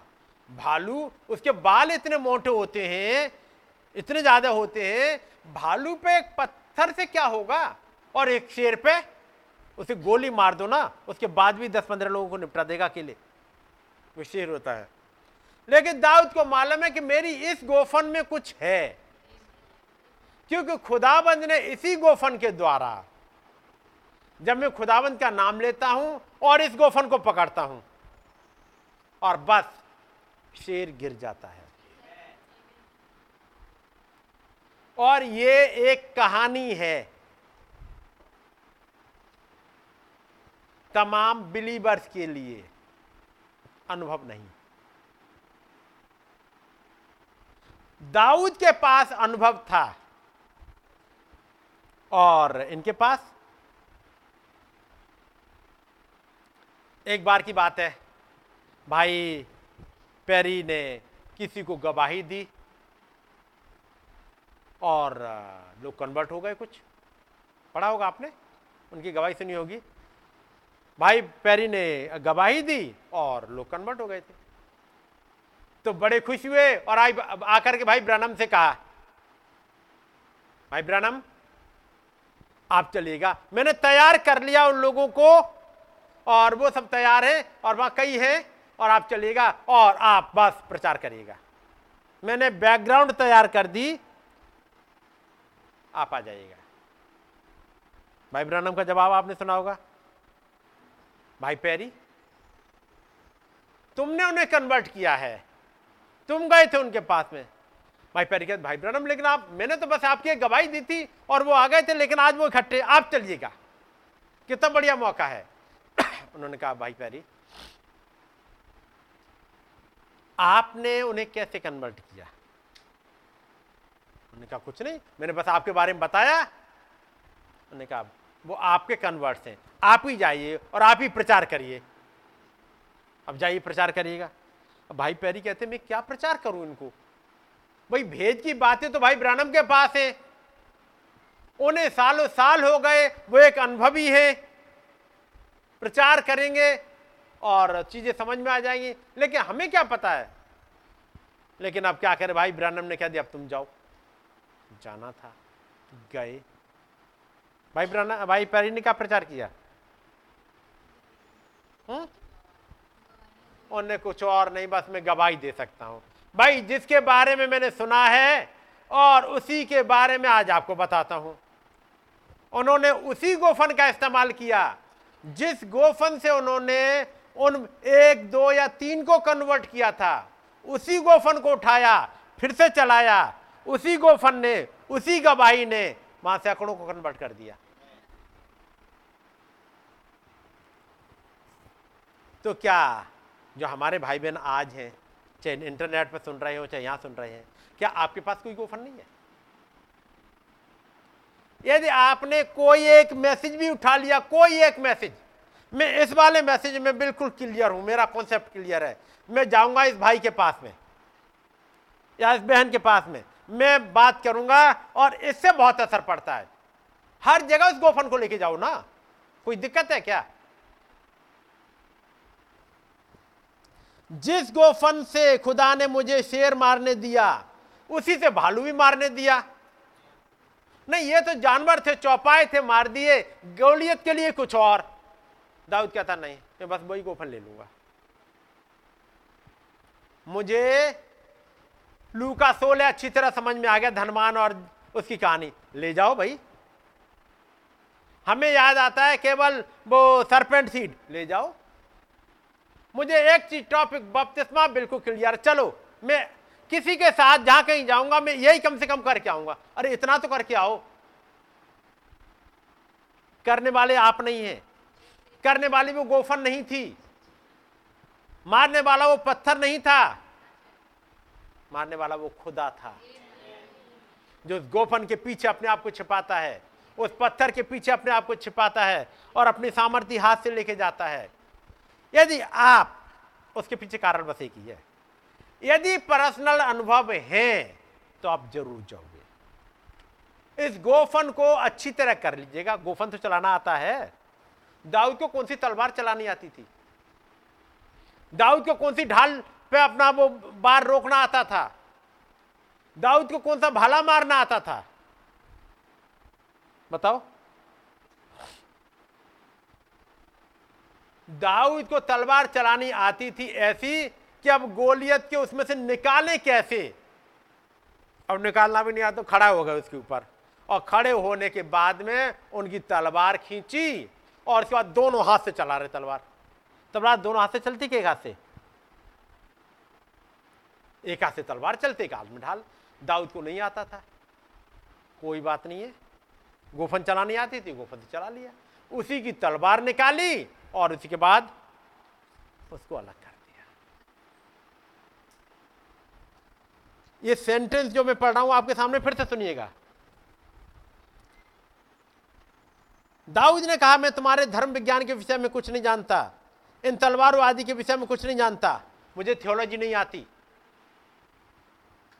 परंतु तेरा दास इस गोफन के द्वारा कौन सा पैरा है? इस गोफन के द्वारा with this slingshot I had an experience out there that God let me kill a lion with it खुदा ने मुझे एक शेर मारने दिया and kill a bear with it और एक भालू मारने दिया। And if he will let me kill a lion with it surely that uncircumcised Palestine belong to me this afternoon नहीं? अब आप सोचोगे मेरे पास तो गोफन भी नहीं है। तो फिर उन अनुभवों को लिखिएगा।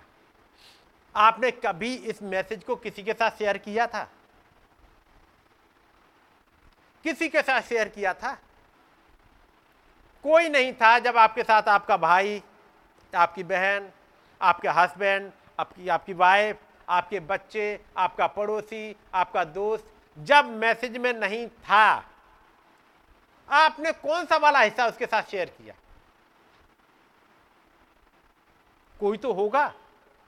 इतने तो कोई अनुभव होंगे कि भाई मैंने ये वाला हिस्सा समझाया, उनके खटा के समझ में आ गया।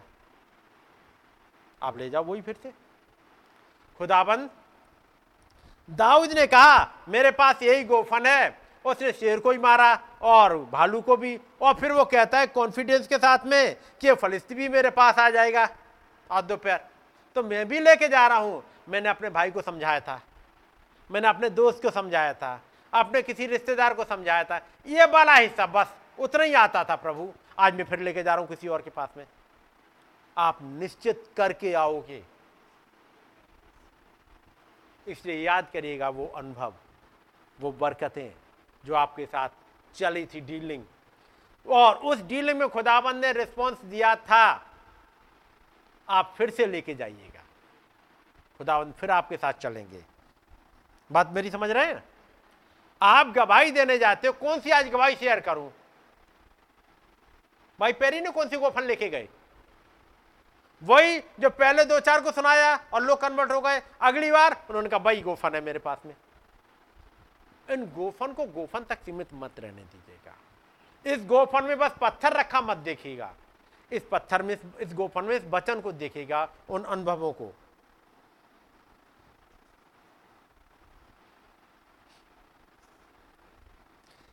एक दिन जब बात आती है सिमसोन की एक दिन जब वो एक पहाड़ी के पास जो सिमसोन की बात है सब तरफ़ से फंस चुका था और एक हज़ार फलिस्ती उस पर चढ़ थे। उसी के आगे का हिस्सा है थोड़े दोपहर के बाद।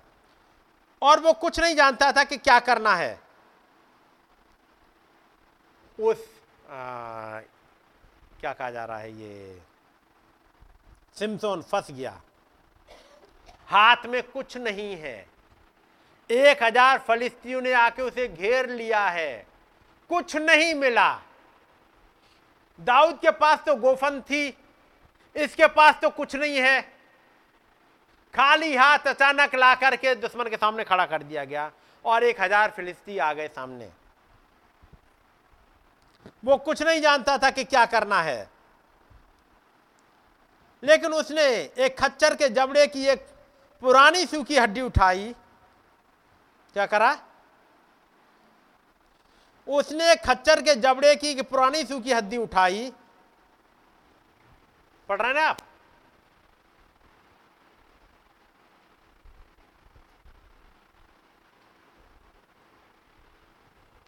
The dry jawbone of a mule उसने उठा लिया।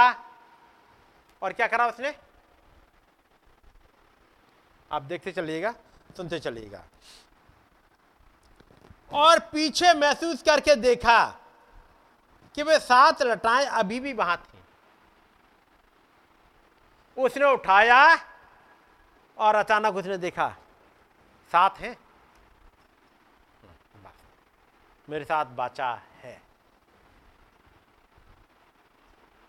जब आपके सामने ऐसा कोई दुश्मन दिखे मैं दुश्मन को इसी इंसान की बात नहीं कर रहा।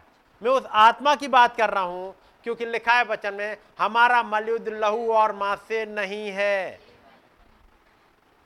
लड़ाई किससे है? आत्मिक सेनाओं से। ये आत्मिक सेनाएँ कहाँ मिलेंगी? आपके पास चारों ओर। आपने मोबाइल खोला और वो दुष्ट की आत्मिक सेनाएँ हाजिर हैं बटनों पे। तैयार हैं। अब इनसे कैसे पार पाए? तो किसी दिन तो जब आपने खोला होगा और कुछ ऐसा मिल गया होगा जिसने वहीं रोक दिया होगा, कोई तो अनुभव होगा। आपने YouTube खोला होगा। उसका अगला वाला हिस्सा हो सकता है, भाई ब्रनम के मैसेज का आ गया हो। जो किसी ने भेज दिया होगा? आपने व्हाट्सएप खोला, अचानक एक व्हाट्सएप किसी और का आ गया होगा, जिसने बाइबल की कुछ आयतें भेज दी होंगी। ये क्यों आई साथ में? वो इसलिए आई कि यदि तुम्हारे सामने ये दुश्मन आ रहा है तो हथियार में साथ भेज दे रहा हूँ। ये सूखी जबड़े की गधे की सूखी हड्डी वहीं डाल दे रहा हूँ आपके पास में। उठा लो और इस वालों को मार लो। यदि हज़ार फिलिस्ती वहाँ हैं तो गधे के जबड़े की हड्डी भी वही है। बात समझ रहे? यदि 600 दुश्मन वहाँ हैं तो समगर के घर में पैना भी वही है। ये खुदाबंद वे गवाह नहीं छोड़ते हैं कभी भी। हर घटना का सलूशन वही होता है। यदि हाजरा का बेटा मर रहा है पानी के बगैर तो पानी का सोता भी वही है। यदि इतने एग्ज़ाम्पल इस बाइबल में लिखे हुए हैं। वो जहवा जायरे आज बूढ़े नहीं हो गए। वो कल और आज ऑर्गेनिक एक से हैं। वो कभी बूढ़े नहीं होते। वो जहवा जायरे आज भी वैसे ही हैं। यदि हज़ार फलिस्ती वहाँ है तो फिर गधे के जब, सूखे गधे के जबड़े की हड्डी भी वही है। क्योंकि उस महान खुदावंत को पता है कि एक दिन सिमसोन तुम ऐसी जगह पहुंचोगे, लोग, हालात तुम्हें ऐसी जगह पहुँचा देंगे जब हाथ में तुम्हारे कुछ नहीं होगा। तुम्हें धोखा करके ले जाएँगे, तुम्हें बाँध के ले जाएँगे हालातों में। हालातों में बाँध के ले गए। लिखा है नई रस्सियों से, से बाँध के ले जाके पहुँचा दिया। ऐसी सिचुएशन में कि उनका ही रिडीमर मार दिया जाए। उन इसराइलियों को छुड़ाने के लिए खुदाबंद ने भेजा था और इन इसराइलियों ने यह किया अपने ही रिडीमर को ले जाकर उनके सामने दे दिया किसे मार डालो। ले जाओ जो चाहो सो करो। भूल गए यदि इसकी साथ खड़े हो जाएँगे तो इस सिमसोन ने तब भी बचाया था और आज भी बचाने की सामर्थ रखता है। लेकिन वो भूल गए। कितनी बार मैंने और आपने अपने इस छोड़ाने वाले को दुश्मनों के हाथ में देने की कोशिश करी है। इस वचन को साइड कर दिया है। लेकिन उसके बाद भी वो, वो महान खुदाबंद ने छोड़ा नहीं है। मैं और आप इसलिए बचे हुए हैं क्योंकि उसने नहीं छोड़ा। कितने बार इसको ले जाके दे दिया? कितने बार अपने को बचाने के लिए साइड कर लिया? और ये ह्यूमन टेंडेंसी हमेशा यही होता रहा है। हर बार। देखो, उसने खच्चर के जबड़े की एक पुरानी सूखी हड्डी उठाई और पीछे महसूस करके देखा कि वे सात रटाएँ अभी भी वहाँ हैं। जब आप जाओ और आप घिर जाओ अब क्या करूँ? याद रखना, आपका बपतिस्मा अभी भी वहाँ है। आपने अभी भी उस महान खुदावन का इनकार नहीं किया है। आपने नहीं किया। आप अभी भी वचन के साथ खड़े हो। आपके साथ, आपके पीछे क्या वो बादल है? वो सात दूतों का घेरा हुआ? क्या वो वाली सात लटाएँ आपके साथ हैं? सिमसोन के साथ सात लटाएँ उसने देखा है। क्या आपने देखा कि ये सात लटाएँ, ये सात स्वर्गदूत, ये सात मोहरों का भेद क्या आपके साथ है? तो फिर ये मत सोचना, हम जाएँगे और क्या बोलेंगे, क्या बताएँगे, क्या गवाही देंगे, क्या समझाएँगे। बाइबल में एक आयत है, उसी घड़ी तुम्हें बता दिया जाएगा। कि तुम्हें क्या बोलना है? क्या कहना है? अचानक से कोई आगे बताएगा, कोई आएगा अनसीन से, कहेगा, ये बोल। क्या विश्वास करते हैं इस बात पे? तो फिर अपनी गोफन लेके आगे बढ़ जाइएगा। यदि गोफन ना हो, आप बढ़ जाइएगा। इससे खतरनाक सिचुएशन क्या होगी? जब वो एक पहाड़ी के पास सब तरफ़ से फंस चुका था एक हज़ार फलिस्ती उस पर चढ़ आए थे और वो कुछ नहीं जानता था कि क्या करना है। कुछ नहीं पता, क्या करना है, क्या बोलना है, कहाँ से स्टार्ट करूँ, क्या कहूँ इनसे। एक बार नबी को मीटिंग में बुलाया, आ जाइएगा। बस आपसे सुनना चाह रहे हैं। और प्लान क्या था? इस नबी को घेरेंगे उन डॉक्ट्रिन्स पे। सरपेंट सीड गॉड हेड और एक और कोई डॉक्ट्रिन थी उनकी? बैप्टिज्म शिकागो की मीटिंग में घेरने जा रहे हैं। पूरा प्लान कर लिया है। हॉल बुक कर लिया है। और इस सिमसोन को, हमारे नबी को यही नहीं पता कितने कोई फंसा भी चुका है ऐसा। ऐसा कुछ प्लान भी हो गया है, नहीं पता। लेकिन उसको तो पता है। उस महान खुदाबंद को। भाई ब्रानम मीटिंग से आ रहे हैं। लौट के आए, रात में बारह, एक बजे के आसपास लौटे हैं। कमरे में गए हैं। सोने के लिए जाना चाह रहे हैं। अचानक। और बाहर जबकि वो बारिश हो रही है, अंधेरा सा है। अचानक देखते कुछ रोशनी सी आई है। और कमरे में उन्हें पता लग गई, वो प्रेजेंस वो दूत आ गया है। वो कहता वहाँ जाके खड़े हो जाओ। खिड़की के पास खड़े हो जाओ। खिड़की के पास खड़े हुए, एक दर्शन चला दिया। ये है प्लानिंग लोगों की। ये है तीन सौ, साढ़े तीन सौ लोग। तुमसे इस इस टॉपिक पे पूछेंगे। उनमें से ये ये यहाँ यहाँ बैठेंगे। ये हैं जो इसके पीछे करता धरता है। और तुम कल जाओ और उनसे जाकर के वहाँ बात करना। कोई नहीं है। हमारे सिमसोन को, हमारे रवि को यह भी नहीं पता कोई प्लानिंग हो चुकी है। लेकिन याद रखिएगा, आप चलते जाइएगा, कुछ भी ना हो, ये महान खुदाबंद तो हैं। वो सात लटाएँ आज भी आपके साथ हैं। जो इस युग में एक चिन्ह के रूप में, एक टोकन के रूप में एक बिलीवर के लिए भेज दी गई हैं। वो सात दूत जिन्होंने वो सात लटाएँ बनाई। वो बादल बनाया, वो आज भी साथ में है। जिसके लिए कहा जाता है, इसको मत भूल जाना, इस बादल को मत भूल जाना, इन सात लटाओं को मत भूल जाना। उसने पीछे महसूस करके देखा कि वे सात लटाएँ अभी भी वहाँ थी। आप देखो, क्या वो बादल है? हमारा प्रभु वहाँ है, फिर क्या चल दो आगे लड़ाई के लिए? और उसने उन सब के साथ, उस, उसके पास यही सब कुछ था। और इन्हीं के साथ उसने आक्रमण कर दिया और उन हज़ार फिलिस्तियों को मार डाला। इसके अलावा उसके पास उन्हें देने के लिए और कुछ नहीं था। उसने कहा, मेरे पास एक जबड़े की हड्डी को छोड़, तुम्हें देने के लिए कुछ नहीं है। अब मैं तुम्हें यही दे दूँगा। और उसने वो गढ़ दे के जबड़े की हड्डी दे दी।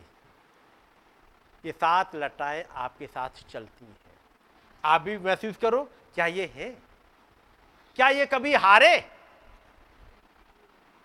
और ये आपका कैप्टन बन जाए तो क्या आप हारोगे? नबी कहते हैं, एक बार मैं फुटबॉल स्टेडियम में जा रहा था, जहाँ मुझे एक सभा लेनी थी, और फाटक पर एक चिन्ह था, जिसे मैं कभी भूल नहीं सकता। जो कहता है, लड़ाई में कुत्ते का आकार मायने नहीं रखता। परंतु कुत्ते में लड़ाई का आकार मायने रखता है।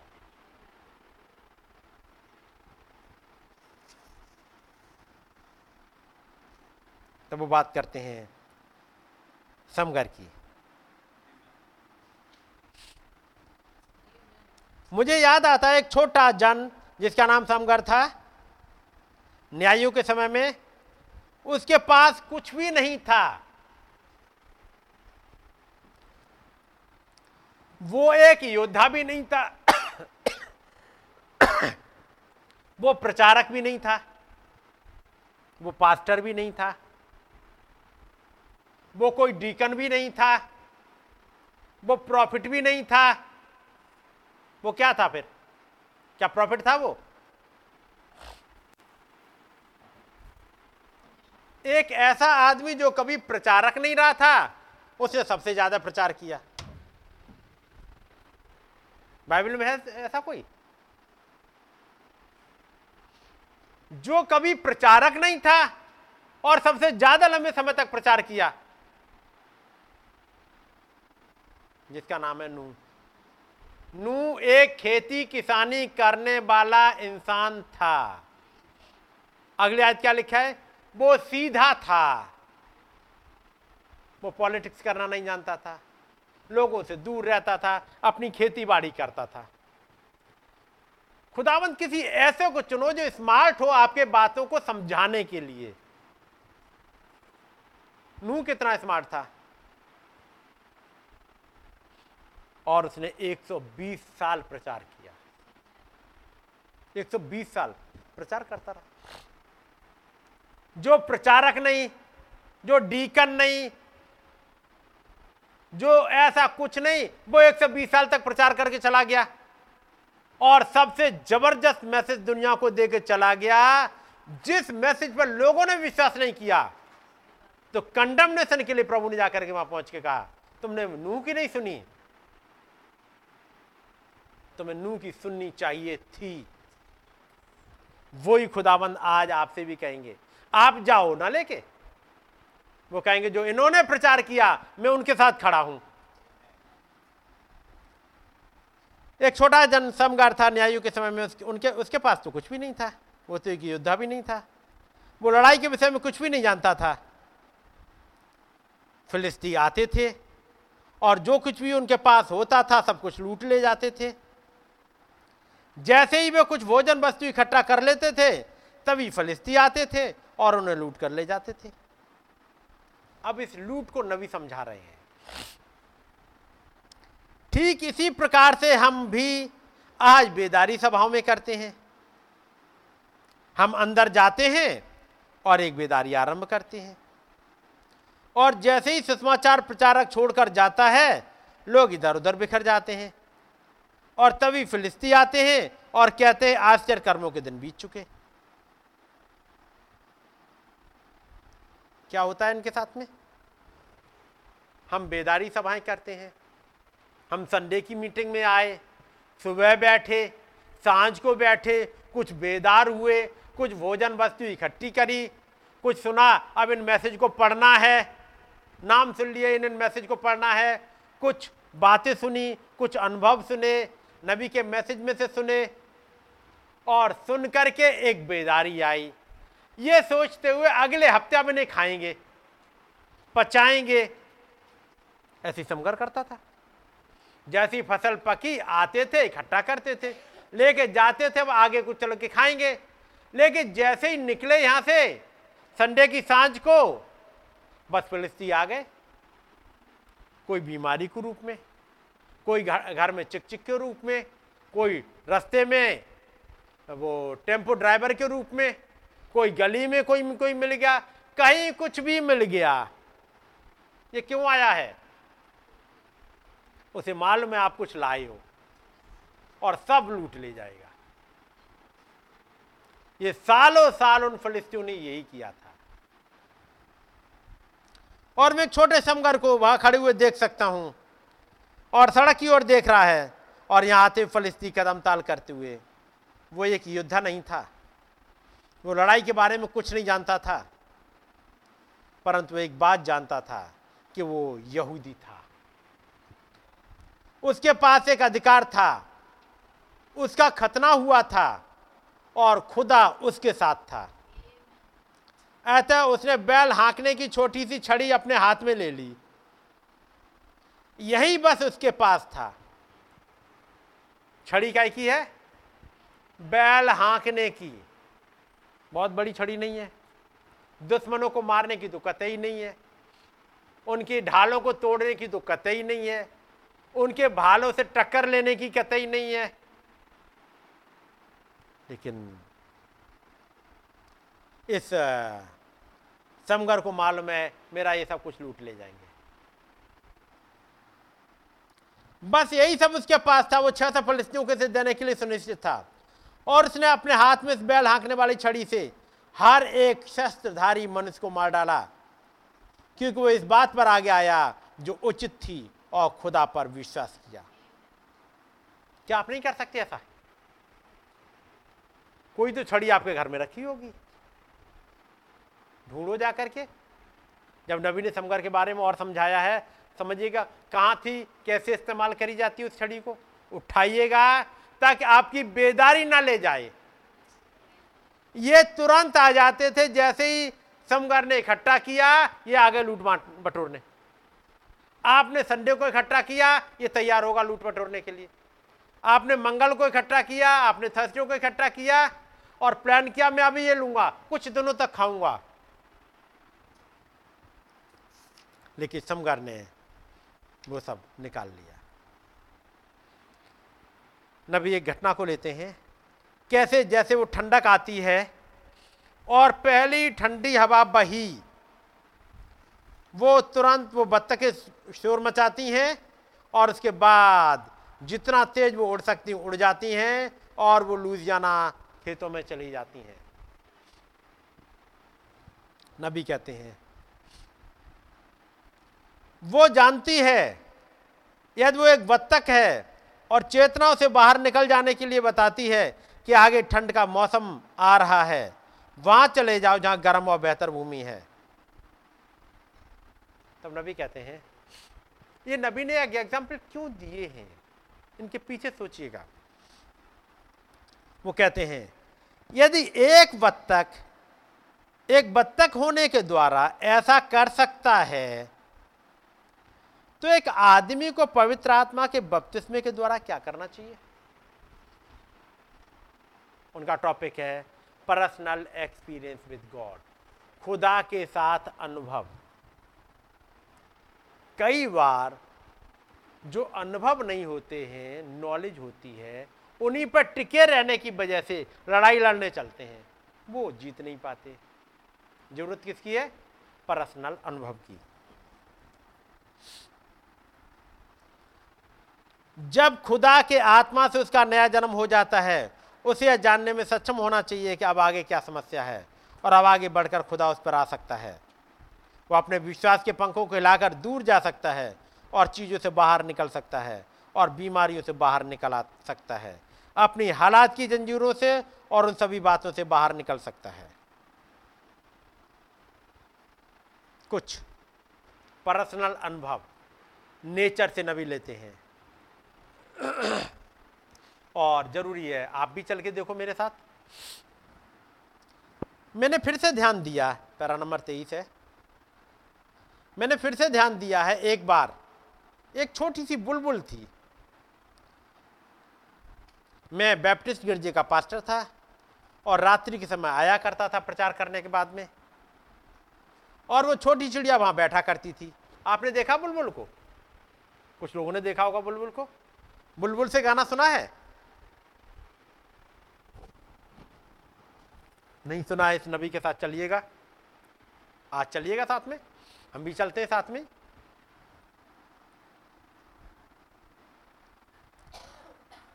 वो चिड़, छोटी चिड़िया वहाँ बैठा करती थी और रात्रि के समय चारों ओर देखा करती थी। और जब उसे कहीं पर एक सितारा दिख जाता था चिड़िया क्या देख रही है? एक सितारा कहीं देख रही है।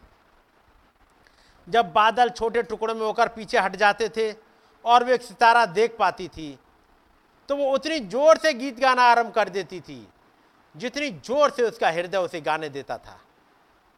उसका मतलब आप घर जा रहे हो कि चिड़ियाओं को देख रहे हो? वो नेचर कहते हैं, मेरी पहली बाइबल है। मैंने नेचर से सीखा है। वो उतनी ज़ोर से गीत गाना आरंभ कर देती जितनी ज़ोर से उसका हृदय गाने को गाने देता था। अब पूछ रहे, क्यों? क्यों गाती थी वो गाना ऐसे? क्या मिल गया उसको? वो जानती थी कि कहीं ना कहीं सूर्य चमक रहा है। उसने तारा देखा या सूरज देखा? उसने तारा देखा और क्या कहा? कहीं ना कहीं एक सूरज चमक रहा है। क्या आपको जब वो सातवां तारा देखा तो आपने नहीं देखा कि पीछे कहीं सूरज चमक रहा है? क्योंकि पीछे सूरज चमक रहा है, इसलिए ये तारा चमक रहा था। 1909 से उन्नीस सौ एक तारा इसलिए चमका, क्योंकि पीछे कहीं सूरज चमक रहा था। यह तारा किसी के हाथ में था, और उस हाथ का नाम एक सूरज था। उस सूरज के हाथ में तारा चमक रहा था। यदि आपने एक तारे को देख लिया तो आपको याद आ जाना चाहिए, कहीं ना कहीं तो अब सूरज चमक रहा है। वो आज भी रोशनी दे रहा है। कहीं ना कहीं सूरज चमक रहा है, क्योंकि उसने उसका प्रमाण देख लिया था। सूरज में? नहीं, तारे में। इसलिए नबी खुश हो रहे इस चिड़िया का गाना सुन के। इन्होंने तो तारा भी नहीं देख रहे हैं ये। ये तो एक चिड़िया के गाने को सुन करके खुश हो गए कि चिड़िया गाना गा रही है, उसका मतलब कहीं तारा चमक गया। का मतलब कहीं सूरज चमक रहा है। कहीं संडे के दिन साँझ को एक अनसीन में से एक प्रचारक आएगा, कुन भेदों को उठाएगा। इस चिड़िया की, इस बुलबुल की आवाज़ सुन के आपको समझ लेना चाहिए, कहीं एक तारा चमका है। और ये एक तारा चमका है तो एक सूरज भी चमका है। ये चिड़िया का गाना ऐसे ही नहीं आया। वो साँझ को जो मैसेज आएगा, वो ऐसे ही नहीं आएगा। वो ट्यूजडे का मैसेज आता है, वो ऐसे ही नहीं आता। वो थर्सडे की मीटिंग, जो कहते हैं कितना विश्वास लाए हो वो मीटिंग ऐसे ही नहीं आई। कहीं सूरज चमका था, जिसने एक फेत उड़ेला था।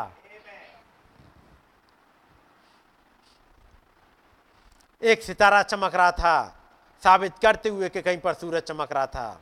कहीं पर सूर्य अभी भी विद्यमान है। मैं सोचता हूँ, मेरे भाई, आज रात्रि हमें ऐसे ही दिन में जब पवित्र आत्मा एक प्रचंड आंधी के समान नीचे आता है और अंधकार के बाल, बादलों को उड़ा देता है और हमारे पास पुराने किस्म की बेदारी होती है। ना पवित्र आत्मा उड़ेला जा रहा होता है, इसे तो किसी भी मसीह को उठा देना और चमका देना चाहिए। क्योंकि मैं जानता हूँ खुदा अभी भी जीवित है और राज्य करता है। और लोगों पर अपना आत्मा उड़ेलता है। केवल नबी तक नहीं, कुछ बुलबुल वो खड़ा कर देता है। कुछ बुलबुल साँझ के समय देखती हैं कि तारा निकला हुआ है। अब नबी कहते हैं, यदि मैं चल, सुबह में चलता हुआ जा सकूँ और इस बड़े भोर के तारे को देखूँ और कहूँ हे भोर के तारे, आगे क्या नाम जोड़ोगे? आए भोर के तारे, अब नाम जोड़ोगे, क्या जोड़ोगे बताओ?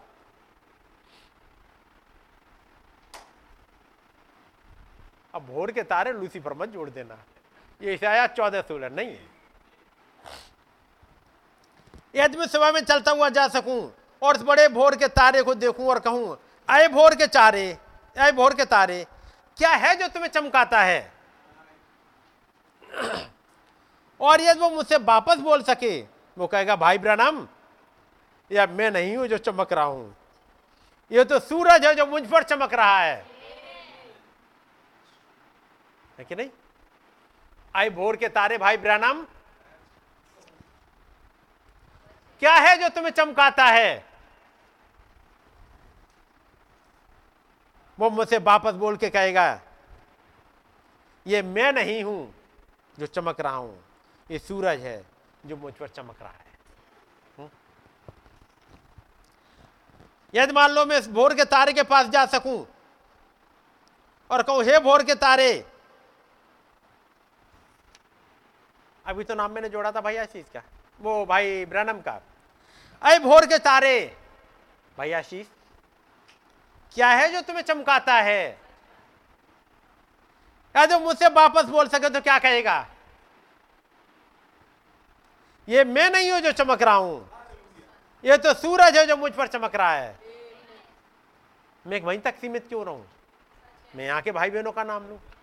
मैं कहूँगा आई भोर के तारे, भाई भरत। आई भोर के तारे, भाई सुनील। क्या है जो तुम्हें चमकाता है? तो जवाब क्या होगा? ये मैं नहीं हूँ कुछ भी। जैसे समकारने का मैं कुछ नहीं हूँ, ये तो वो है। दाऊद ने कहा, ये मैं नहीं हूँ, ये तो वो है। कौन चमकाता है? क्या मैंने यदि किसी भाई का या किसी बहन का नाम लिख दिया? आए भोर के तारे, भाई ये एंड ये। क्या मैं गलत हूँ? बाइबल से अलग हूँ? बताओ। भोर के तारे तो लूसीफर को कहा गया है। प्रकाश बाकी पढ़ो। आखिरी अध्याय, भोर का तारा यीशु मसीह को कहा गया है। कहा गया है? हे अयूब तू कहाँ था जब भोर के तारे गाना गाते थे? ये भोर के तारे कौन थे? ये भोर के तारे गाना गाते थे, क्योंकि उनके बीच में एक सूरज चमकता था। तो वो कहेगा, ये मैं नहीं हूँ जो चमक रहा हूँ, ये वो सूरज है जो मुझ पर चमकता है। तब नबी कहते हैं, जब पवित्र आत्मा नीचे आता है, वो लोगों को झिझोड़ के रख देता है। पवित्र आत्मा उनके ऊपर से बहता है। वे खुदा के आत्मा से अभिषिक्त होकर वहाँ बैठे हुए होते हैं। ये भावनाओं को झिझोड़ता है, इसे होना ही है। यीशु ने कहा था, यदि वे शांत रहें तो ये पत्थर चिल्ला उठेंगे। हम क्या कर सकते हैं? उसने कहा, ये लोग नहीं होते हैं जो चमक रहे होते हैं। ये पवित्र आत्मा उन पर चमक रहा होता है, जो इन कामों को कर रहा होता है, यही इसे कर रहा होता है। ये लोग नहीं होते हैं, उन पर खुदा का आत्मा होता है, जो उनसे विश्वास करवाता है। ये उन पर खुदा का आत्मा होता है, जो उन्हें स्वतंत्रता देता है। ये उन पर खुदा का आत्मा होता है, जो उन्हें आज़ाद महसूस करवाता है। ये वो सूरज कहीं चमक रहा है। कारण क्योंकि सितारे चमकने लगे हैं। यदि भोर के तारे चमकने लगे हैं ये अपने आप में एक चिन्ह है। कहीं पर सूरज चमक रहा है। ये है खुदा के साथ व्यक्तिगत अनुभव। जिनकी आज बहुताय से ज़रूरत है। यदि आपको एक पर्व मना, मना मनाना पड़ जाए कौन सा वाला पर्व? एक क्षमा माड़ी पर्व। समझ रहे हैं? हर एक की लाइन लगी है। मैं जाके पहले मांग लू, मुझसे तो कोई गलती नहीं हो गई है। यदि वो हीथन एक पर्व मना सकते हैं क्षमा वाणी का। एक बिलीवर को क्या करना चाहिए? है कि नहीं? ये चीज़ें बदल देंगी। एक वो अनुभव आपके पास ला देंगी, जो ऐसा कभी नहीं हुआ है। अधिक समय नहीं हुआ, मेरा गुजरना हुआ था। मैं शिकार खेलने के लिए मुझे पहाड़ों पर जाना पसंद है। वहाँ पर एक पुराना सोता है, जिसे मैं पानी पीना पसंद करता हूँ। और वो सोता लगातार उमड़ता रहता है। अपने जीवन में जो सबसे प्रसन्न सोता मैंने देखा वो यही है। कई पहाड़ों पर जाते हो, एक सोता है जो उन्हें बहुत पसंद है। उमड़ता, और उमड़ता, और सभी समय उमड़ता ही रहता है। और एक दिन मैं इसके पास रुका और मैंने कहा, क्या है जो तुम्हें इतना प्रसन्न रखता है? सवाल पूछ रहे हैं। क्या आपने कभी जाके पूछा है? आप भी पूछिएगा। वो बुलबुल के पास चले जाते हैं। है ना? आप भी जाओ। भाई ब्रांडम, ये एग्ज़ाम्पल क्यों लेते हो? वो जाते हैं। एक्चुअली इंसान के पास जाओगे ना कैसे हो? ठीक है। घर में कैसे? ठीक है। बच्चे क्या कर रहे पढ़ रहे हैं। और? अब पढ़ रहे अब कर रहा है नौकरी। नौकरी कर रहा है, कर रही है नौकरी। और? सब ठीक चल रहा है। अरे भाई, कब से अंदर से आओगे कि खुदावंत की तारीफ़ करते हुए आगे बढ़ोगे। ह्यूमन नेचर के पास दुखी होकर चले जाओगे। गए थे उनके पास अच्छा सा नहीं लगा। कि वो अच्छा सा लगे? वो झरने नहीं है, वो हौद है, और हौद में जाकर के आप कुछ अच्छा ही लेके आओ, क्या लेके आओगे? झरने के पास से, वो हौद के पास से, वो हौद है टूटे हुए वाले, झरने के पास जाओ। झरने के अंदर कुछ न कुछ निकलता रहता है। आप चलो झरने के पास में। नबी झरने के पास जाते थे क्योंकि टूटे हुए हौद तो पूरे समय उनके पास आते रहते। भाई ब्रनम इसको बुखार है इसको कैंसर है ये इसके पास ये है। उनसे जब वो उनके साथ रहते रहते वो दुखी हुए उन्होंने कहा अब ये मेरी मेरी भी क्या कहेंगे ए, मेरी भी धार कमज़ोर कर दे रही है तो। ये तो मुझे भी कुंद बुद्धि बना देंगे। यहाँ से निकलो और जाओ नेचर में। अब जाता हूँ मैं। मैं नेचर से बात करूँगा। वहाँ से कुछ रिफ्रेश होके तो आऊँ। इन लोगों की भीड़ में आप जितना जाओगे, आप दुखी होके आओगे। हर किसी के पास रोने को है। खुश वाला तो बहुत कम मिलेंगे। आप घर में चले जाओ, रिश्तेदारों में चले जाओ, कहीं चले जाओ। कोई कहता, मेरे बच्चे पढ़ते नहीं अगला कहता, मेरे बच्चे पढ़ तो गए, नौकरी ढंग की नहीं मिली। नौकरी मिल गई तो बचाते नहीं। बचाते हैं तो इनकी शादी के लिए ढूंढना है। शादी ब्याह कर दिए तो मेरी देखभाल नहीं करते। देखभाल करते। तो अपनी ज़िंदगी के लिए रो रहे हैं बुढ़ापे के। यानी जिसे कहा जाए कि अंदर से कुछ आए, लेकिन यहाँ चले जाओ इस नबी के पास में, क्योंकि झरने के पास जाता रहता है।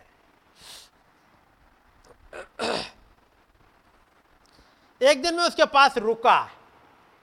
सुनिएगा नबी के संटे एक दिन में उसके पास रुका। प्रचार क्या कर रहे हैं? पर्सनल एक्सपीरियंस किसके पास मिला? झरने के पास। झरने से बात करते हुए, बुलबुल का गाना सुनते हुए। मैंने कहा, क्या है जो तुम्हें इतना प्रसन्न रखता है? क्या इसलिए कि हिरन तुम में से पानी पीते हैं? क्या जो तुम, क्या है जो तुम उमड़ते रहते हो? यदि वो सोता बोल पाता तो उसने कहा होता, नहीं। मैंने कहा, क्या? क्योंकि भालू तुम में से पानी पीते इसलिए? उसने कहा होता, नहीं। हो सकता है क्योंकि मैं तुमसे पीता हूँ, जो तुम उमड़ते रहते हो। यदि वो बात कर सकता होता तो कहता, भाई ब्रैनम ये मैं नहीं हूँ जो उमड़ता रहता हूँ। यह कोई चीज़ मेरे पीछे है जो मुझे ढकेलती रहती है और मुझे उमड़ने देती है।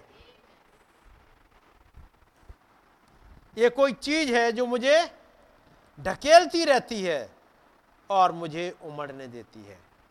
इस सोते के द्वारा क्या समझाना चाह रहे हैं वो? और इसी प्रकार से हर एक जन होता है जो खुदा के आत्मा से जन्मा है। जैसे सोता, उमड़ता है, कारण अंदर से कोई ढकेल रहा है। इसी प्रकार से हर एक जन होता है जो खुदा के आत्मा से जन्मा है, उनमें से जीवन का जल उमड़ता रहता है। ये वो नहीं उमड़ रहा होता है, ये तो उसके पीछे पवित्र आत्मा है, जो उसे उमड़ने दे रहा होता है। उससे विश्वास करवा रहा होता है। ऊँची, ऊंचाइयों पर उसकी अगुवाई कर रहा होता है और गहरी, गहराइयों में और प्रभु यीशु के साथ अनुभव दे रहा होता है। इसी की हमें आवश्यकता है। आज एक तेज बहाव जो ढक्कनों को खोल दे और पानियों को बहने दे, यही है जिसकी आज हमें ज़रूरत है। हम्म। ये कौन है जो अंदर से वो उमड़ने दे रहा है? नबी को ये दूसरा एग्ज़ाम्पल कहाँ मिला? जो अभी पढ़ रहे हैं, फिर से पढ़िएगा, पैरा नंबर 26 को।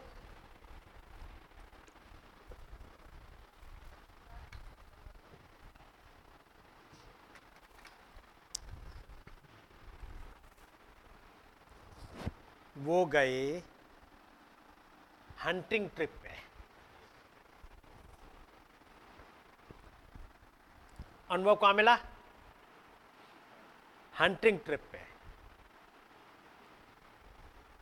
आपके पास यदि अनुभवों की कमी है, आप कहाँ जाओ? अनुभव आते कहाँ हैं? यह अनुभव घर में बैठे मिले? क्योंकि मैं आगे पढ़ा हूँ। इसी प्रकार से वो जन होता है जो खुदा के आत्मा से जन्मा है। उनमें से जीवन का जल उमड़ता रहता है। जरा एक मैसेज निकाल दीजिएगा। टेकिंग साइड विद जीसस आप लोगों ने पढ़ा है, पिछली बार मैंने आपके लिए पढ़ा था। ये 1962 का है, एक जून का। एक जून उन्नीस सौ बासठ। Taking side with Jesus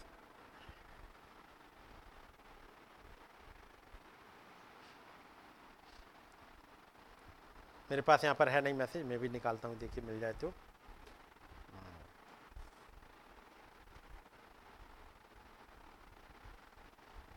Para number seventy four.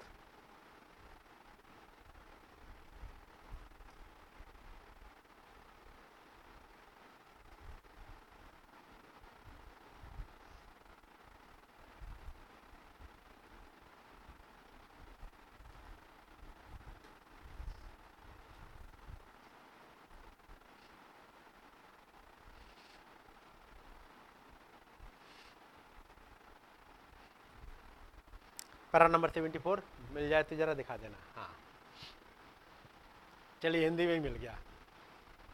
अब ये है, वो जो मैं कर रहा हूँ, कर रहा हूँ, मुझे कभी ऐसा महसूस नहीं हुआ कि मुझे इंडियाना में रहना चाहिए। मैं तो इधर उधर घूमते रहने वाला हूँ। मैं एक जगह जाऊँगा, मैं सोचता हूँ मैं यहाँ जाऊँगा और मैं यहाँ स्थापित हो जाऊँगा। बस यही बात है। मैं ऐसा नहीं कर सकता। जब मैं कहीं और जाता हूँ, मैं सोचता हूँ मैं अब वहाँ जाऊँगा। और जब मैं ऐसा करता हूँ, है ना? आगे क्या है?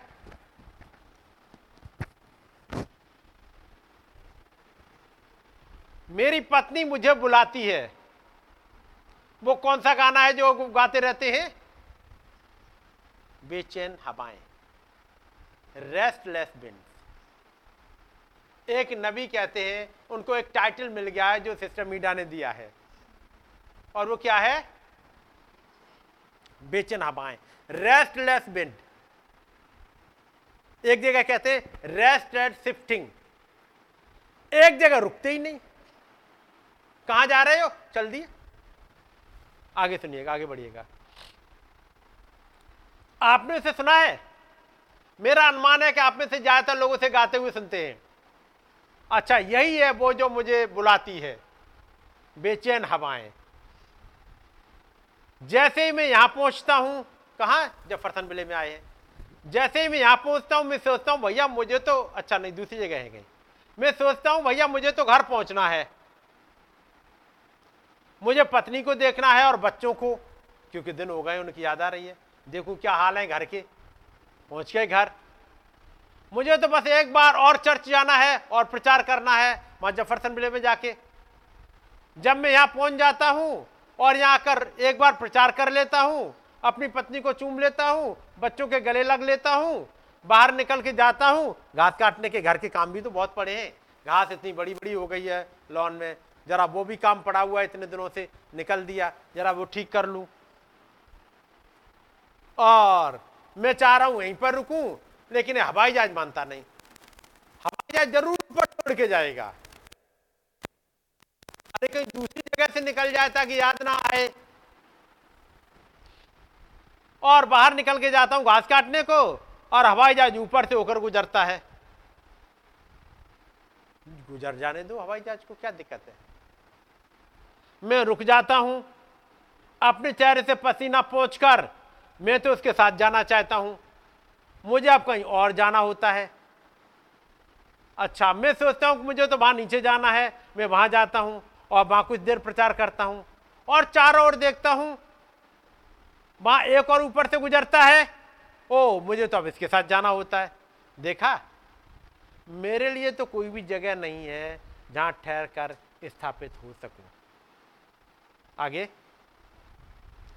मैं तो बस नहीं कर सकता हूँ।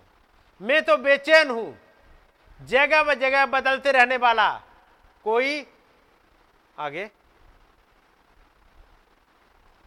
कोई चीज़ है। मैं इस मामले में बेबस हूँ। यह कुछ है मुझमें।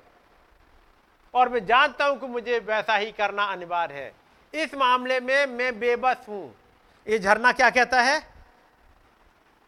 वो पूछ रहा क्यों मरते रहते हो? वो कहते, मैं बेबस हूँ। यदि वो बात कर सकता होता तो उसने कहा होता, भाई ब्रनम ये मैं नहीं हूँ जो मरता रहता हूँ। ये कोई चीज़ है जो मेरे पीछे, जो मुझे धकेलती रहती है। किसकी बात कर रहे झरने की केवल? ये झरना, ये खुद है। ये बुलबुल जो गाना गाती है, वो खुद है। जिन्होंने सूरज को देख लिया है। ये एक झरना जो ने ढकियाता रहता है। एक जगह टिकती ही नहीं। क्यों नहीं टिकती? क्योंकि हवाई जहाज़ गुजर जाता है। ऐसा नहीं, घर पे काम नहीं, घर पे काम बहुत है। बच्चों को भी देखना है, उनकी पढ़ाई लिखाई भी देनी है, सब कुछ देखना है, लेकिन उसके बाद फिर चल देता ये क्योंकि जहाज़ ऊपर से गुजरा। नबी क्या कहते हैं? इसी प्रकार से हर एक वो जन होता है जो खुदा के आत्मा से जन्मा है। खुदा के आत्मा से जन्मा है, वो बगैर गवाही दिए रुक नहीं सकता। आप उसे झरने के पास जाओ, उसे बंद करके देखो। झरने की तो बात छोड़ो, यदि पाइपलाइन फटी हो, कहीं फट जाए, ऊपर से पानी निकलना हो, कितनी भी मिट्टी डालते रहना, आप बंद करके देख लो। क्यों नहीं बंद होगी? पीछे कहीं से एक प्रेशर है एक। वैसे ही पवित्र आत्मा पाए हुए शख्स के पीछे एक प्रेशर होता है, जो उसे धक्का मारता रहता है। और यदि धक्के का कम, धक्का कम हो गया है, उसका मतलब थोड़ा सा प्रेशर कम हो गया है। का मतलब पवित्र आत्मा का ओढ़ेला जाना कम हो गया है। का मतलब कहीं पर लाइन ब्लॉक हो रही है। कहीं पर मिट्टी या कुछ आ गया है। नहीं तो जो पीछे से धक्का मार रहा है, वो तेज चलता रहेगा चलता रहेगा। है कि नहीं? अब ये बात नबी एक ही मैसेज नहीं करा कई एक मैसेज उनके। जब आप पढ़ोगे, टूटे हुए हौद ब्रोकन सिस्टम जरा निकाल लेना। टूटे हुए हौद। ये है छब्बीस जुलाई उन्नीस सौ चौसठ।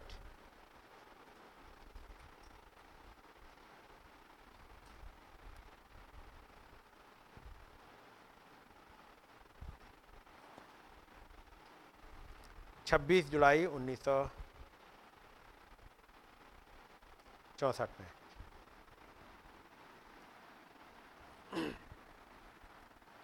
पैरा नंबर अठारह।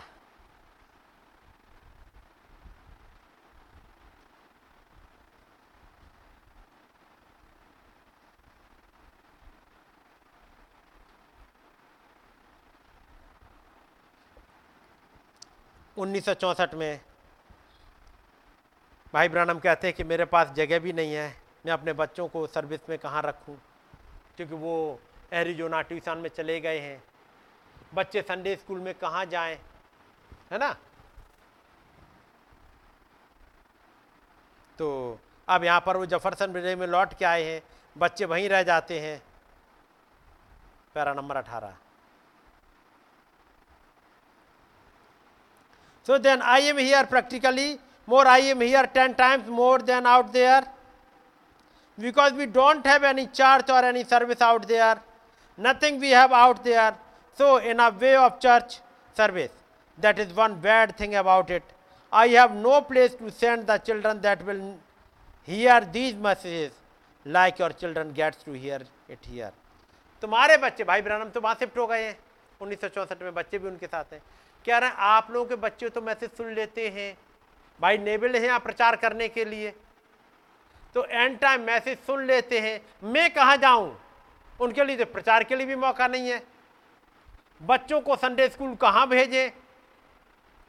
उन्नीस में भाई आ, वो है जोजफ वो नौ साल के हैं। कहाँ भेजें? वो चली गई हैं। भाई बिली पॉल के बच्चे भी वहीं पे हैं। वो भी छोटे छोटे हैं। उनको कहाँ भेजे बच्चों को? सारा करीब चौदह साल की है।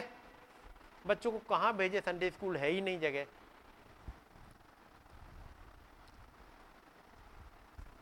वो बताना चाह रहे हैं, आप तो अपने बच्चों को भेज देते हो, मेरे पास वो भी जगह नहीं है। फिर वो कहते हैं, para number nineteen my wife calls me I know she is here मेरी वाइफ मुझे बुलाती है, मैं जानता हूँ कि वो यहीं पर बैठी है। So I will get this after church तो बस अब चर्च के बाद उससे बस मुलाकात करनी पड़ेगी, क्योंकि जो वो कहती है, मैं यहाँ बता दे रहा हूँ।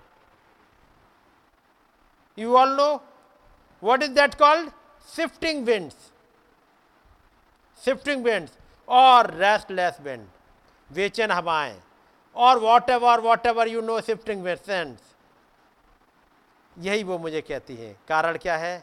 मैं यहाँ से जाता हूँ। आगे फिर वो बताएँ, कैसे? मैं जाता हूँ, घर पे देखभाल करता हूँ थोड़ी देर, उसके बाद फिर से हवाई जहाज़ ऊपर से गुजर रहा होता है। मैं फिर चल देता हूँ। ये क्यों चल देते हैं? क्यों एक जगह रुक कर नहीं बैठ पा रहे? कोई है जो कहता है, जाके कहीं गवाही दो, कहीं गवाही दो। है ना? एक बिलीवर के साथ क्या होना चाहिए? यही। ये केवल एक नबी के साथ नहीं, हर एक बिलीवर के साथ यही होना चाहिए। जब वो पाँच बजे घर पहुँचे, होना चाहिए प्रैक्टिकली पाँच बजे घर पहुँचे, चाय पी बाइबल उठा लो, गाड़ी उठा लो, निकल जाओ। नबी को ये सोता कहाँ मिला? छब्बीस पर। अधिक समय नहीं हुआ, मेरा गुजरना हुआ था। मैं शिकार खेलने के लिए, मुझे पहाड़ों पर जाना पसंद है। कहाँ जाता हूँ मैं? मैं हंटिंग ट्रिप पर निकल जाता हूँ। आप अपनी बाइबल उठाओ बैग उठाओ, गाड़ी उठाओ, पाँच बजे आके घर पर चाय पी और निकल जाओ। रोज निकलो हंटिंग ट्रिप पे, जिस दिन मीटिंग नहीं है। संडे है वेडनेसडे है फ्राइडे है सैटरडे है, निकलो हंटिंग ट्रिप पे चार दिन। कहीं कुछ न कुछ एक्सपीरियंस आपको मिलेंगे। नबी के पास अनुभव कहाँ मिल रहे हैं? जब वो हंटिंग ट्रिप पे जा रहे हैं। हंटिंग ट्रिप का मतलब समझ गए? आप किसी सोल को हंट करने जा रहे हो। मेरे पास कुछ नहीं है, गोफन लिए जाओ। गोफन तो है। गोफन लेके जाओ, निकलो। और जब आप लौट के आओगे, वो महान खुदाबंद आपके किसी भी एफर्ट का ऐसे ही रख के नहीं बैठते हैं। आप उनके लिए एफर्ट करोगे, उससे कहीं ज़्यादा भरपूरी से आपको देंगे वो। आप आजमा के देख लीजिएगा। कारण क्या है? ये अनुभव घर बैठ के नहीं मिलते। ये अनुभव मिले हैं, भाई ब्रानम आए, क्या उन्हें बच्चों की देखभाल नहीं करनी है? करनी है। बाइप की चिंता नहीं रखनी रखनी है। और चर्च की नहीं, चिंता करनी करनी है, और उसके बाद फिर वो निकल गए। नाम क्या पड़ गया है? बेचैन हवाएँ। एक बिलीवर का नाम जब तक बेचैन हवाएँ ना पड़े, तुम्हारे तो पैर में कुछ पता नहीं क्या लगा हुआ, क्या बोलते उसे? कुछ होता पैर में है तुम्हारे कुछ? है?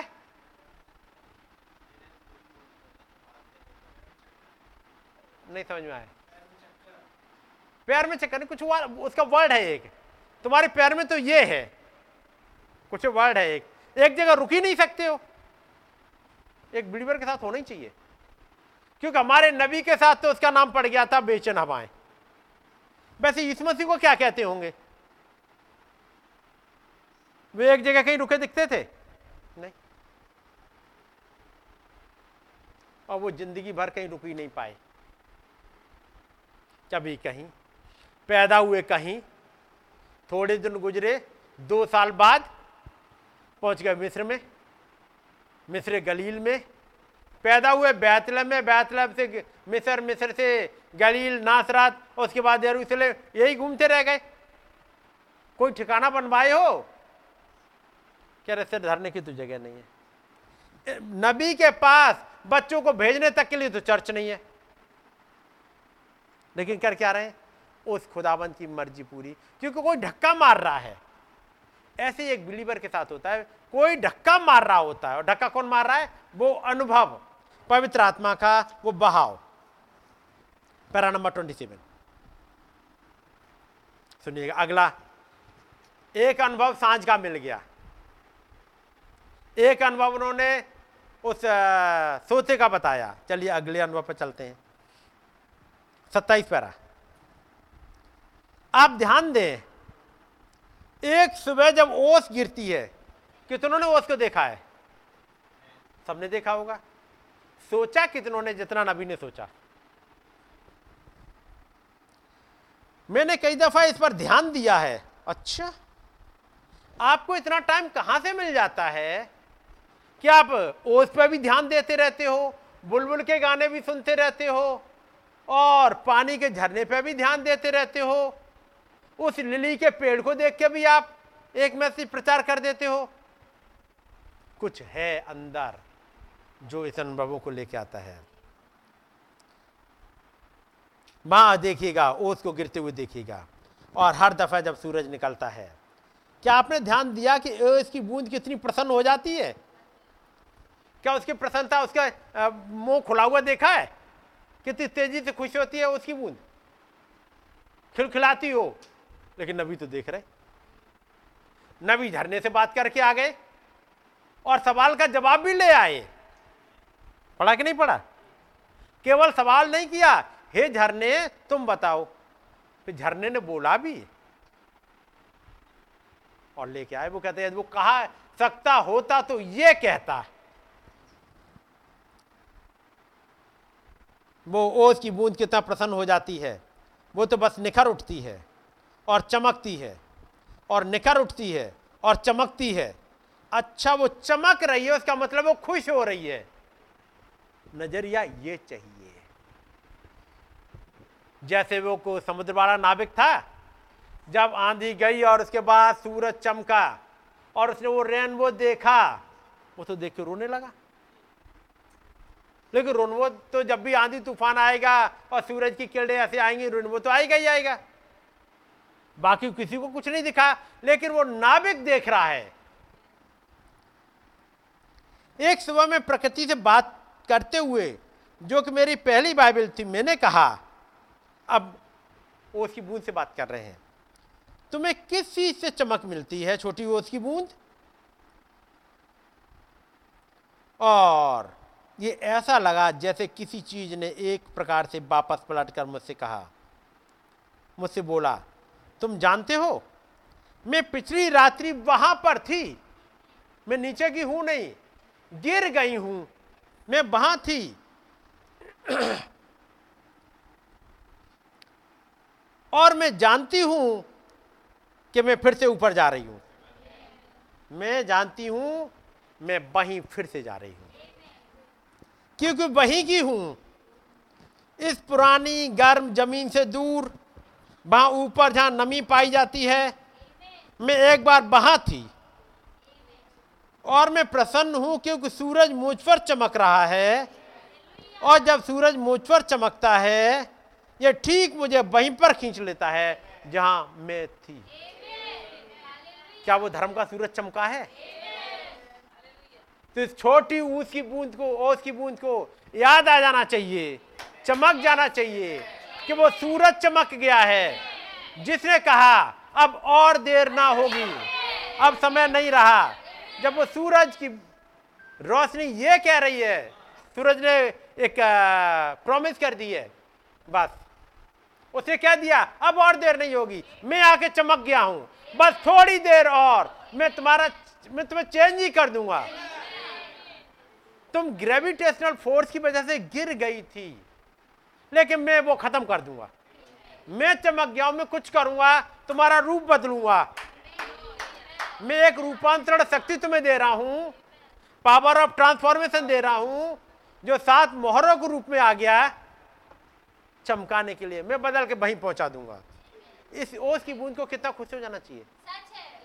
यहाँ कुछ ओस की बूंदे बैठी हैं, जिन्हें चमक जानी चाहिए। जब यह चमकता है यह मुझे ठीक वहीं पर खींच लेता है, जहाँ मैं थी। तब नबी, अब एक मैसेज को मैं पढ़ रहा हूँ आपके सामने। मैसेज है, एक अक्टूबर 1959 का। एक अक्टूबर का नबी ने प्रचार किया था मैसेज, सुनिएगा।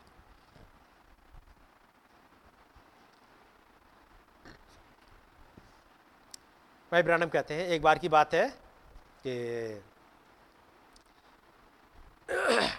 वेलार्ड्स एंड वेलार्ड कंपनी में एक इंटरव्यू था। एक आदमी अपने इंटरव्यू के लिए गया और उसे अपने साइन करने थे। एक पेपर पर अपना नाम लिखना था। तो जब वो गया साइन करने के लिए, उसकी पेंसिल में कोई रबर नहीं थी। तो उस आदमी ने उससे पूछा, जो इंटरव्यू ले रहा था, कि तुम्हारे पास कोई इरेजर नहीं है, मिटाने वाला?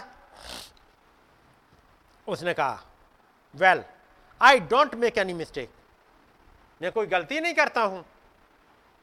और तब मिस्टर बलर्ड ने कहा देन ये स्टार्टिंग का ही है।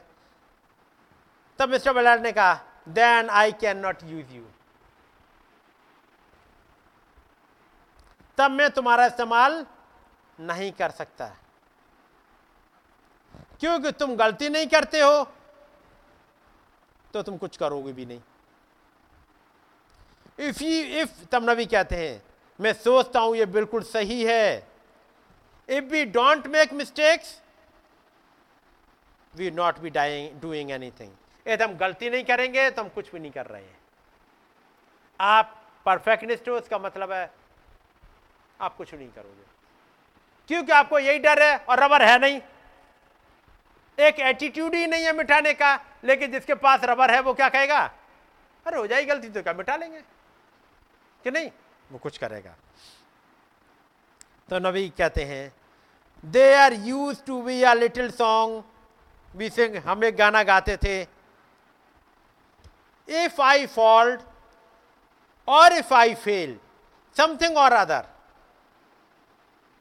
चाहे मैं गिर जाऊँ, चाहे मैं फेल हो जाऊँ let me rise and try again प्रभु, मुझे उठने देना और दोबारा कोशिश कर देना। लेट मी राइज में दोबारा उठूं और कोशिश करूँ। Forgive me Lord and try me one more time प्रभु, मुझे माफ़ कर देना और एक बार और कोशिश कर लेना। अगली बार हो सकता है मैं सही कर दूँ। फिर भी ना कर पाओ। प्रभु, एक और मौका।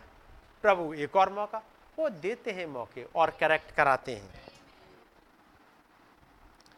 I pray I have prayed that so much to God तब नबी कहते हैं, मैंने उस खुदावन से इतनी ज़्यादा प्रार्थना करी है। इतनी ज़्यादा that I am ashamed of myself almost कि मैं अपने आप ही शर्मिंदा होने लगता हूँ। किस बात को लेके? Let me rise and try again मैं खुदा से यही कहता हूँ, प्रभु, मुझे उठा लीजिएगा और एक बार फिर कोशिश कर लीजिएगा। इतनी बार मैं कह चुका हूँ मुझे ये अपने ऊपर ही लगता है। कारण? Constantly following and each time हर समय मैं गिरता रहता हूँ और फिर हर बार गिरता हूँ और फिर पहुँच जाता हूँ। लेकिन वो महान खुदाबंद मेरे लिए हेल्पफुल रहे हैं। कारण? He has been merciful to help me to come back again. लेकिन वो इतने दयालु रहे हैं, हर बार उन्होंने मौका दिया है कि मैं वापस आ जाऊँ। क्या वो आपके लिए नहीं होंगे? Now if be just look it over और यदि हम इसको देखें। There is not a hour through the day hardly what what something we do that is wrong यदि हम पूरे दिन देखें तो शायद एक घंटा भी ऐसा नहीं गुजरा होगा जिसमें हमने गलत नहीं किया हो। यानी फ्रीक्वेंसी कैसी है? एक घंटा भी नहीं बितता, तब तक गिर गए होते। हर घंटे जब गिर रहे हो तो 24 घंटे में कम से कम 10-12 घंटे तो आप जगते ही होगे। और जब वचन में लिखा गया, धर्मी चाहे सात बार गिरे तो भी उठ खड़ा होता है। तो बात सात बार की तो हो गई। अब यहाँ तो बारह घंटे जगे तो बारह बार गिरे। अब क्या करें? तब फिर एक अनकंडीशनल बाचा आई। और पत्रस जब लॉ को ले गया, व्यवस्था को लेके गया, प्रभु, मैं अपने भाई को कितने बार माफ़ करूँ? सात बार तक। तब वो जो ग्रेस देने वाला है, उस व्यवस्था वाले को वहाँ से निकाल रहा है। और कहता है? सात बार नहीं, बल्कि सात बार के सतहत्तर गुने तक। ये अनकंडीशनल बाचा हमारे साथ बाँध दी गई। एक दिन में सात बार के सतहत्तर बार गिन, सात बार के सत्तर गुने, है ना? ऐसे ही कुछ। इतने बार गिरो तब भी उठा खड़ा करता है। हर मिनट भी आप गिरे होगे लेकिन यदि उसके पास आओ प्रभु में गिर गया, बस आप उठा लो। वो सामर्थ्य हाथ उठाने के लिए समय तैयार रहता है। He has been merciful to help me to come back again वो इतने ज़्यादा दयालु रहे हैं कि हर समय वो उठाने के लिए तैयार बने रहे हैं।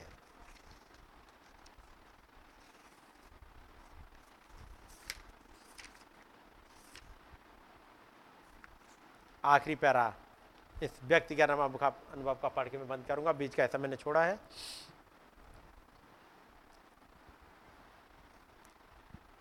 पैरा नंबर 45 अब यदि वो मुर्दों में से जी उठा है और आज भी वो एक सा है, क्या वो नहीं है?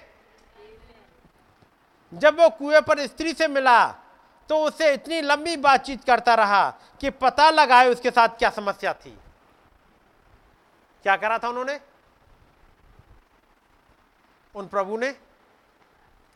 उस स्त्री से इतनी देर तक बातचीत करी कि यह पता लगाएँ कि उनके साथ क्या समस्या थी।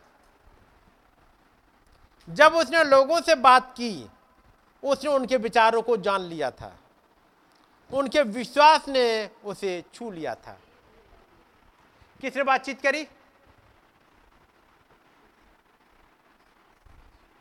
खुदाबंद। यीशु मसीह ने उस कुएँ पे एक स्त्री से बातचीत करी। कितनी देर तक?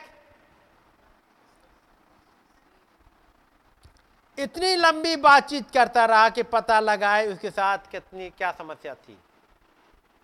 मैं बात केवल यीशु मसीह की नहीं कह रहा, मैं कहूँगा वचन देधारी वो वचन इतनी देर तक बात करता रहा कि पता लगा लो उनकी समस्या क्या थी। क्या वही वचन आज सुबह मेरी और आपकी समस्याओं का पता लगाने के लिए नहीं आया होगा?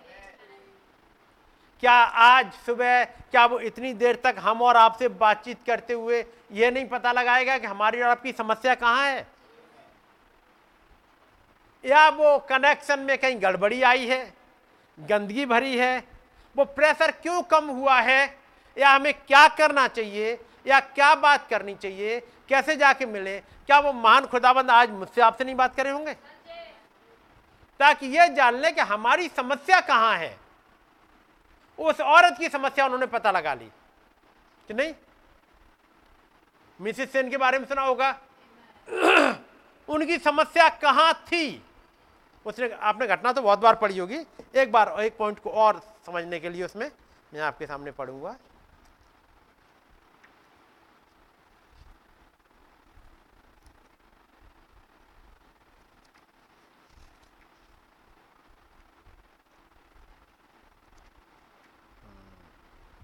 ये शायद 52 की बात है शायद। हम्म 52 की बात है।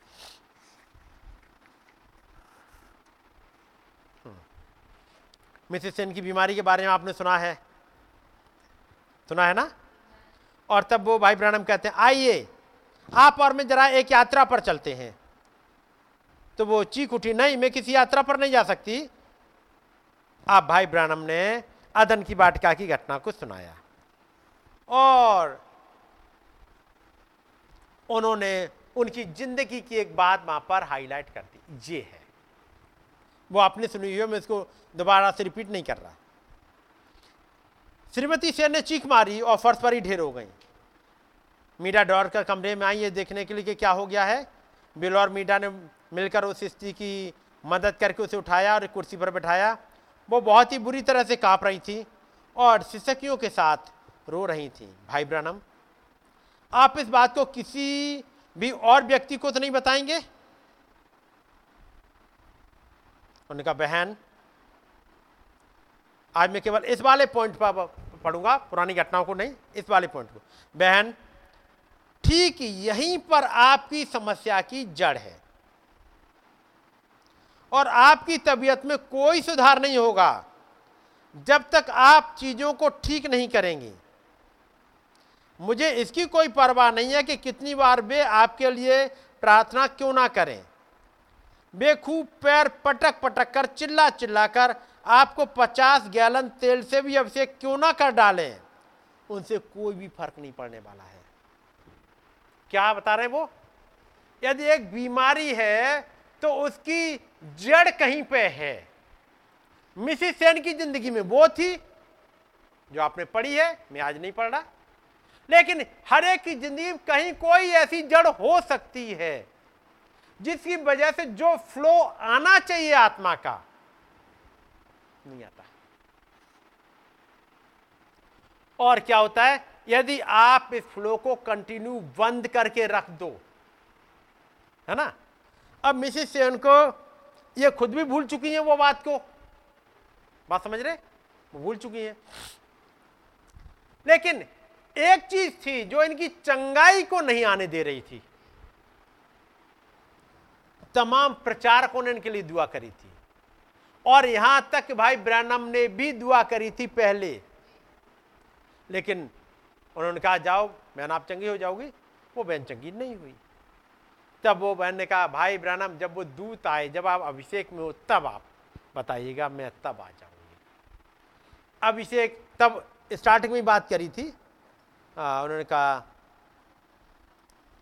जब भाई ब्रैनम से बातचीत करी थी खुद को एक कुर्सी में धसाते हुए वो हकलाती से बोली भाई ब्रनम क्या प्रभु का दूत यहीं पर है? उन्होंने कहा हाँ बहन हम उसकी उपस्थिति में ही बैठे हैं जब वो सिस्टर से आई हैं। हम उसकी उपस्थिति में ही बैठे हैं। अच्छी बात है अब आप इस दुष्ट आत्मा को मुझमें से निकाल सकते हैं। और मुझे ऐसा लग रहा है जैसे किसी भी समय ज़मीन अपना मुँह खोलकर मुझे निगल जाएगी। अब भाई ब्रानम, थोड़ी देर तक बातचीत करेंगे। बातचीत करते हुए कही आइए एक यात्रा पर चलते हैं। और उसके बाद यात्रा पर गए और इस वाली घटना को बता दिए जो ज़िंदगी में घटी थी। फिर उन्होंने कहा, बहन, ठीक यहीं पर आपकी समस्या की जड़ है।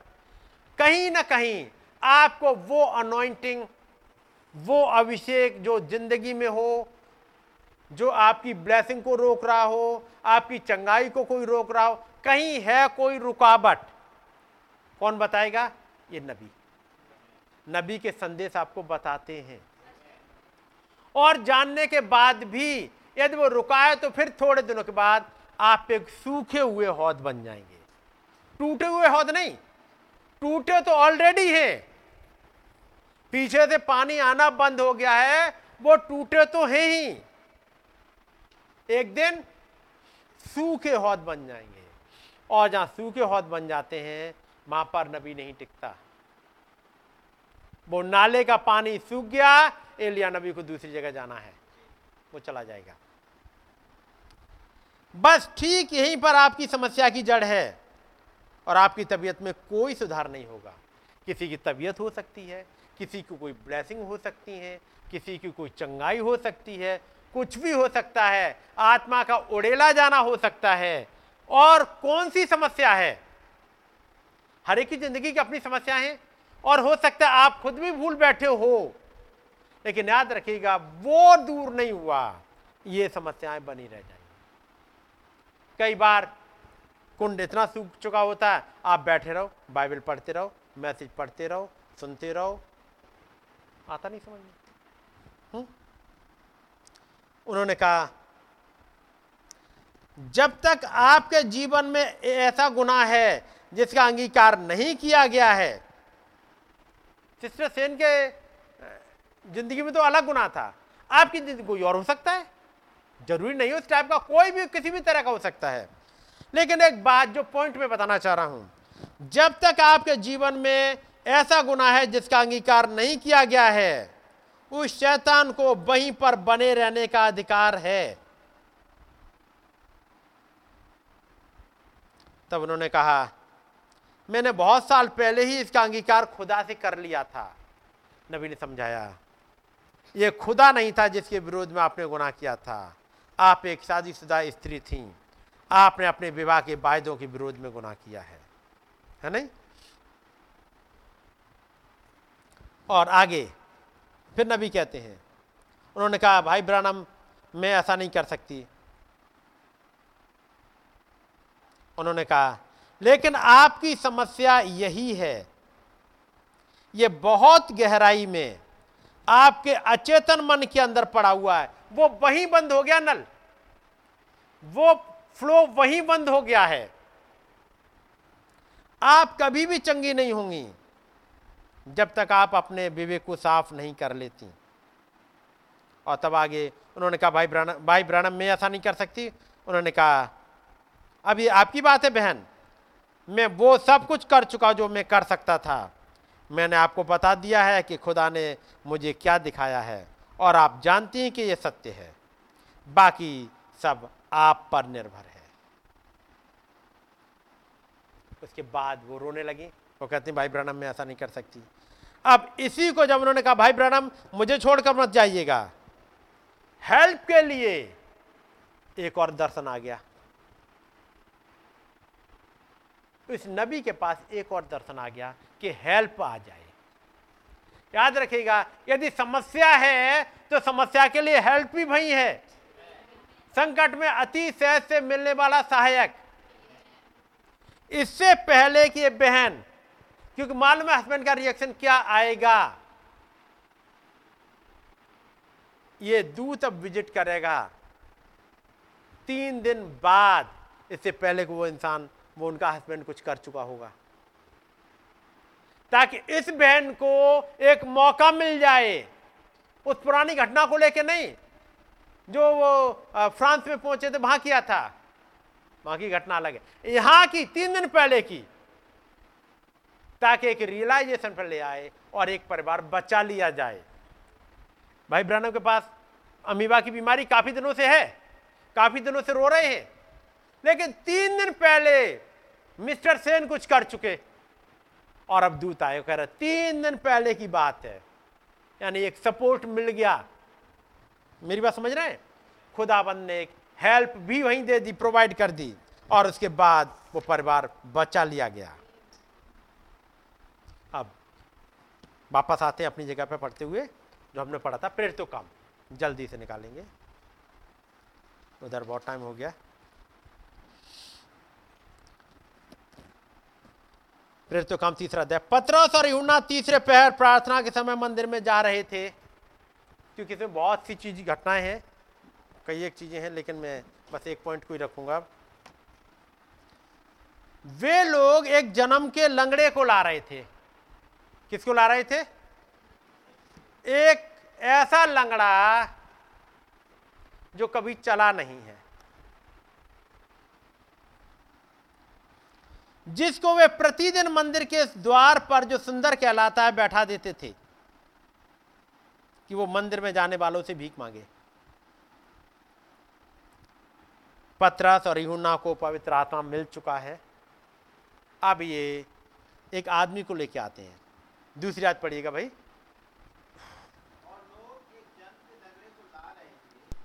जिसको वे प्रतिदिन मंदिर के उस द्वार पर जो सुंदर कहलाता है बैठा देते थे कि वो मंदिर में जाने वालों से भीख मांगे। कैसे भीख मांगे? कहाँ बिठाया जाता था इसे? हम्म? उस द्वार का नाम क्या है? द्वार का नाम सुंदर, यानी अंग्रेज़ी में लिखा है ब्यूटीफुल द्वार का नाम तो सुंदर है। इसे लगभग चालीस साल हो गए हैं। क्योंकि आगे पढ़ोगे कहीं चालीस साल के आसपास का कहीं कुछ है? शायद। हम्म। कहीं पे मिलेगा शायद चालीस के ऐसे ही कुछ है। काफ़ी उम्र का है। ये लगभग चालीस साल के आसपास का जन है। कहाँ आके बैठता है? सुंदर फाटक पे। किसी गंदे फाटक पे नहीं बैठता। उस गेट जिसका नाम ब्यूटीफुल है, वहाँ बैठता है। लेकिन पिछले एक लंबे अरसे से इसकी ज़िंदगी में कुछ भी ब्यूटीफुल नहीं हुआ है। ये ब्यूटीफुल फाटक पे तो बैठता है। सुंदर फाटक पे तो बैठता है, आता है, जाता है, लोगों को आते जाते देखता है। लेकिन इसकी ज़िंदगी में कुछ ब्यूटीफुल हुआ? फाटक में कोई कमी है क्या? मंदिर में कोई कमी है? कुछ नहीं। लेकिन इसकी ज़िंदगी में कुछ भी ब्यूटीफुल नहीं हुआ। कोई उठा के लाता है और साँझ हुई, कोई उठा के ले जाता है। बस, एक काम ज़रूर होता है, कुछ भीख इकट्ठी हो जाती है, जिससे अपना गुजारा कर सके। मैं कहूँगा, मंदिर में जब आता जाता है, लोग प्रेयर के लिए आते हैं, कि नहीं? और वे प्रतिदिन बैठा देते थे। मंदिर में, आने जाने वालों से भीख मांगेगा। सुबह कोई लेके आता है इसको, साँझ को लेके जाता है।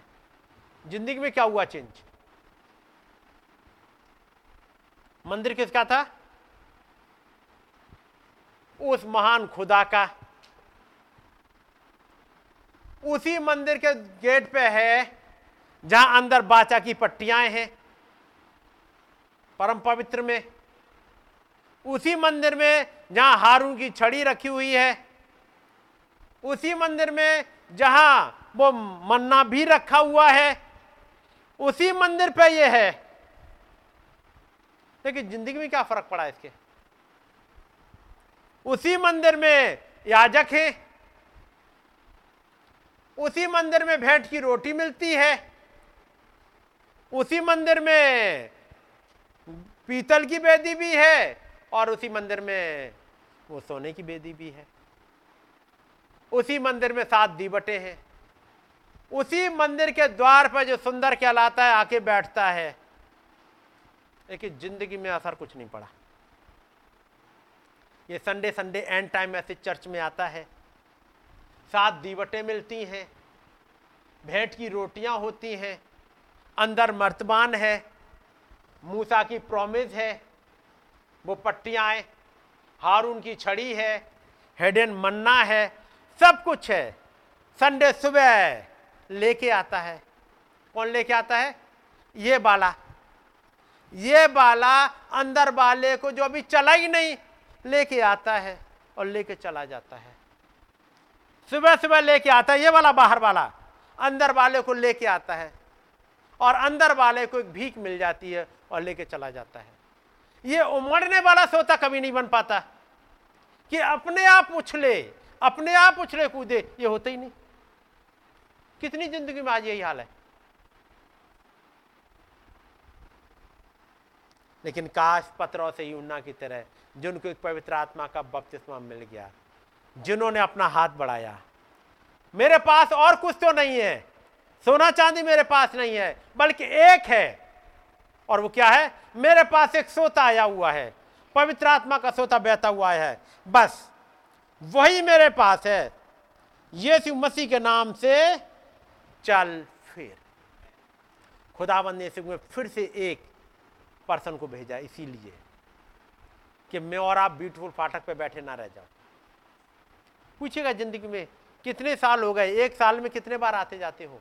इस ब्यूटीफुल फाटक के पास, इस एंड टाइम मैसेज चर्च के पास ही। साँझ को एक और प्रचारक आएगा, सुनेंगे, कुछ भीख मिल जाएगी कुछ के लिए। मैं हर एक ही नहीं कह रहा, कुछ लोगों के लिए केवल भीख ही मिली। कुछ लोग तो भर के गए हैं, कुछ लोग तो उत्तेजना से ऐसे भर के गए।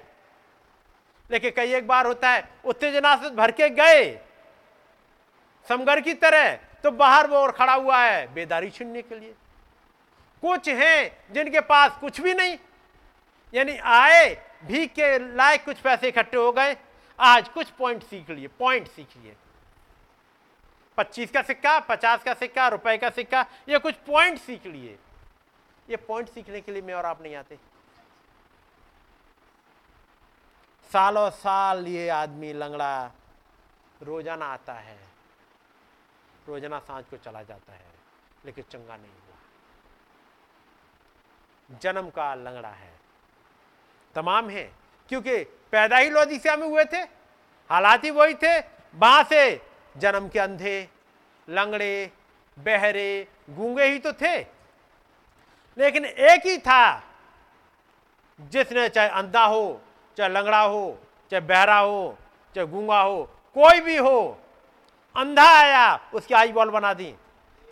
लंगड़ा आया, उसके पैर बना दिए। जिसने कभी भी अपनी प्रसिद्धि नहीं चाही थी।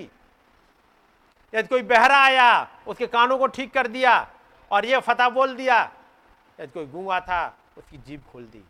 कोई मरा हुआ आया, उसको ज़िंदा करके भेज दिया। इस फाटक पर जब सुंदर फाटक पे आए हो, ऐसे ही मत लौट जाओ।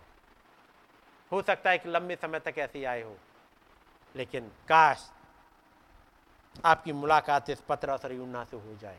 जो कह सके चांदी और सोना तो मेरे पास है नहीं परंतु जो मेरे पास है वो तुझे देता हूँ। यीशु मसीह के नाम से चल और फिर। और उसने उसका दाना हाथ पकड़ के उसे उठाया और तुरंत उसके पाँव और टखनों में बल आ गया। और वो चलकर खड़ा हो गया और चलने फिरने लगा और चलता और कूदता। अब तक तो खड़ा भी नहीं हो पाता था। अब क्या हुआ? कहीं पे एक ब्लॉकेज था। वो ब्लॉकेज जैसे ही खुला। कोई थे खोलने वाले? दो मिस्त्री। उन मिस्त्रियों का नाम है पत्रोस यूना जिन्होंने सपोर्ट कर दिया। और पीछे वो सोता तैयार है बहने के लिए। इन्होंने बस कहा, यीशु मसीह के नाम में। और सोता बहता हुआ चला गया। और लिखा हुआ है, और तुरंत उसके पाँव और टखनों में बल आ गया और वो चलकर खड़ा हो गया। और चलने फिरने लगा और चलता और कूदता और खुदा की स्तुति करता हुआ इसके साथ मंदिर में गया। अब आप इसको रोको। इस वाले सोते पे मिट्टी डाल के देखो। ये नहीं रुकेगा। ऐसे एक जन्म का अंधा था। लोगों ने बहुत मिट्टी डालनी चाहिए। यहाँ तक उसे आराधनालय से निकाल दिया, लेकिन वो सोता नहीं रुका था।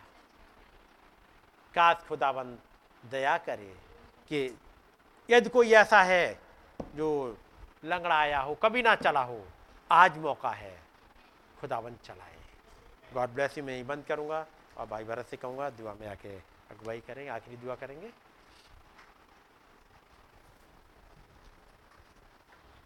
गॉड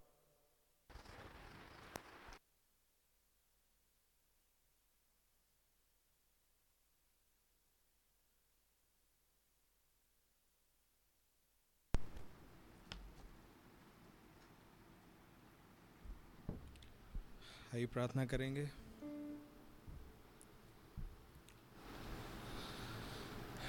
प्यारे खुदा प्रभु यीशु मसीह, आपका बड़ा ही धन्यवाद हो। एक बार फिर से प्रभु जी, आप जो वंडरफुल हैं, उपाय करने वाले हैं प्रभु, और निकालने वाले, हमारे बीच में आए प्रभु। से बातचीत की। आप वास्तव में महान हैं प्रभु।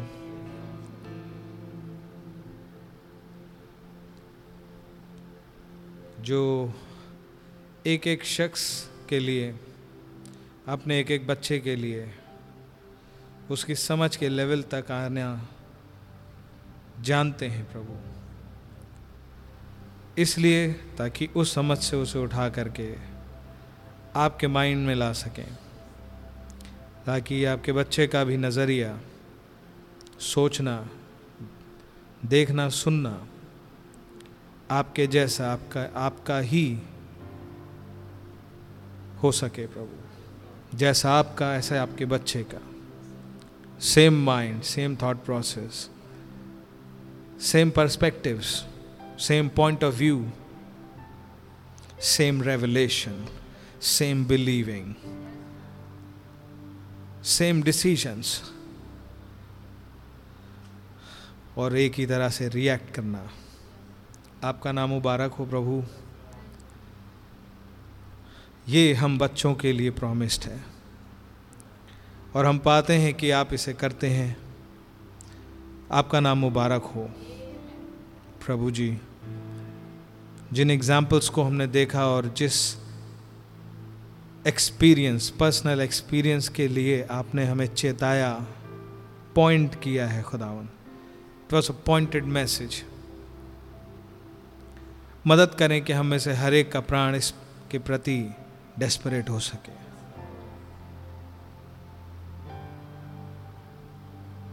आप तो हमेशा ही एनकरेज करते हैं खुदा। पर यह एनकरेजमेंट इसलिए नहीं होता है कि हम हर मामले में अपने आप को धन्य ही कहते रहें, या अपने आप को धन्य ठहराते रहें, या अपने धर्मीकरण के लिए खुद अपनी ही सोच का इस्तेमाल करते रहें। मदद करें कि हम में से प्रत्येक उन पक्षों को भी देख सके अपने ही अंदर के, कि सुंदर नाम फाटक पर बैठना पर्याप्त नहीं है। वरन आपने ये कहा था मीट यू इन देर क्या वो हुआ या नहीं? क्या एक मुलाकात है या नहीं? क्या एक आर्टिसन वेल की तरह मैं बबल करता हुआ पाया जाता हूँ, या मेरे अंदर से भी वही हॉन्टिंग हवाओं की सी आवाज़ आती जैसे जले हुए पेड़ों में से आती थी? मूसा भी निराश हुआ फेल हुआ। पर एक अनुभव उसे मिला जिसने उसे उठा के खड़ा किया और तत्पर बना दिया अपने काम के लिए। वो, जिसकी नॉलेज उसे पहले भी थी, लेकिन वो ताकत उसे उस बैक साइड ऑफ़ डेजर्ट में मिली।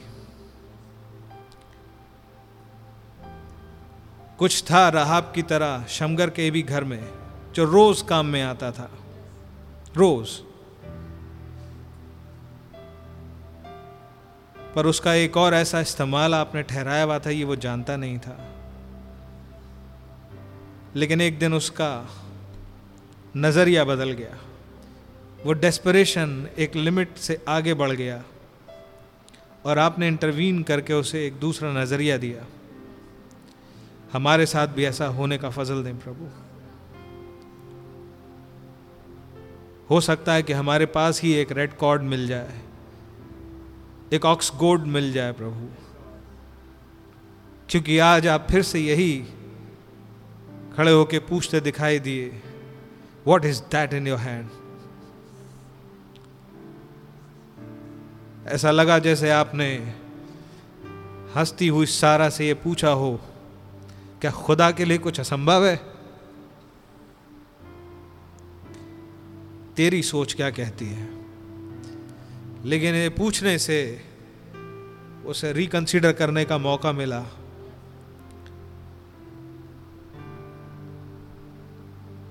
खुदावंद, आपका नाम मुबारक हो। अगर हमारे चारों तरफ़ इस समाज के अंदर डीमंस हैं तो इस नेचर में आपकी गवाहियाँ भी हैं। वो सुबह का आना, वो चिड़ियों का चहचहाना, पेड़ों का झूलना, वो बारिशें, वो झरने, वो पहाड़, वो बादल, ये भी हमारे ही चारों तरफ़ पाए जाते हैं। Not a man made world पर कुछ वो जो आपने बनाया था।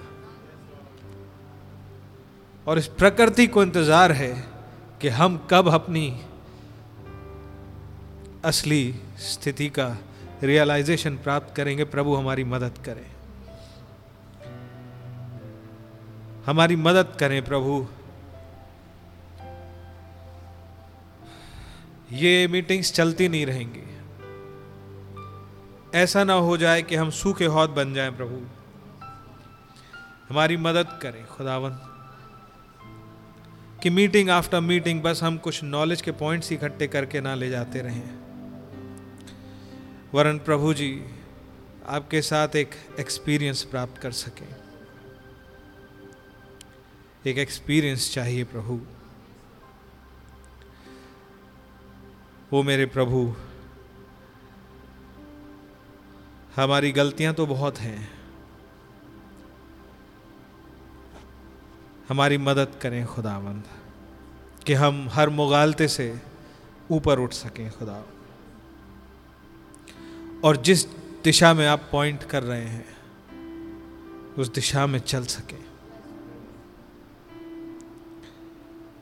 एक वक्त था प्रभु, जब एक फ़ेज़ ख़त्म हो रहा था और ये कहा गया था, एक लंबे अरसे तक मैंने तुम्हें पहाड़ पे लिखाइयाँ दिखाई हैं। और दिखाता रहा, सिखाता रहा। तुम मेरे साथ इस ऊंचाई पे भी आए, लेकिन इस ऊंचाई पे कुछ हुआ। वो पहले नहीं हुआ था। और वो ये कि हाथ में कुछ आया और किसी आवाज़ ने कहा कि इसे खोल दे। उसी पहाड़ की चोटी खोल दी गई और वो खुल गई।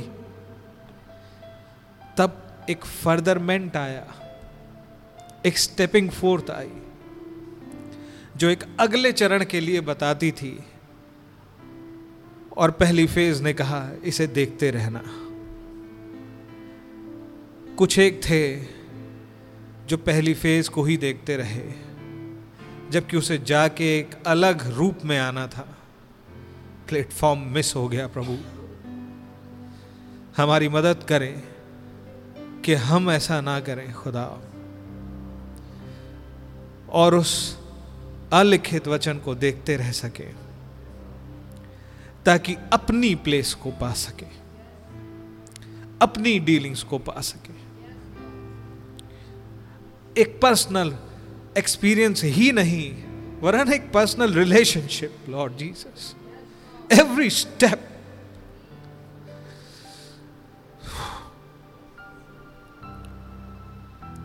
प्रभु, हम इसे अचीव नहीं कर सकते। हम कुछ करके ये नहीं पा सकते, बस आपने इसके प्रति अवेयर किया है तो मांग सकते हैं, हमारे साथ भी वो होने का फजल दे। क्योंकि हम अपने अकल के चलाए बहुत चल लिए हैं। अब हमें ज़रूरत है एक बदलाव की, एक समर्पण की, एक रीफिलिंग की। प्रभु हमारी मदद करे। खुदा प्रभु जी, भैया को बड़ा ब्लेस करने की कृपा करें, उनको ताकत और तंदुरुस्ती दें।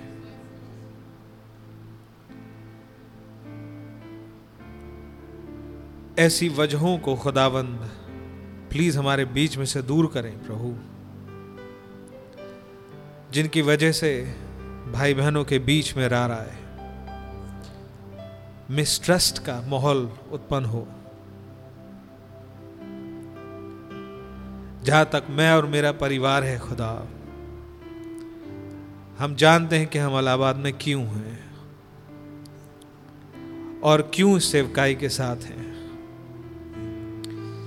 क्योंकि ये आपने हम पे ज़ाहिर किया है कि एक बड़ा खड्डा रास्ते में किस तरह से आया था।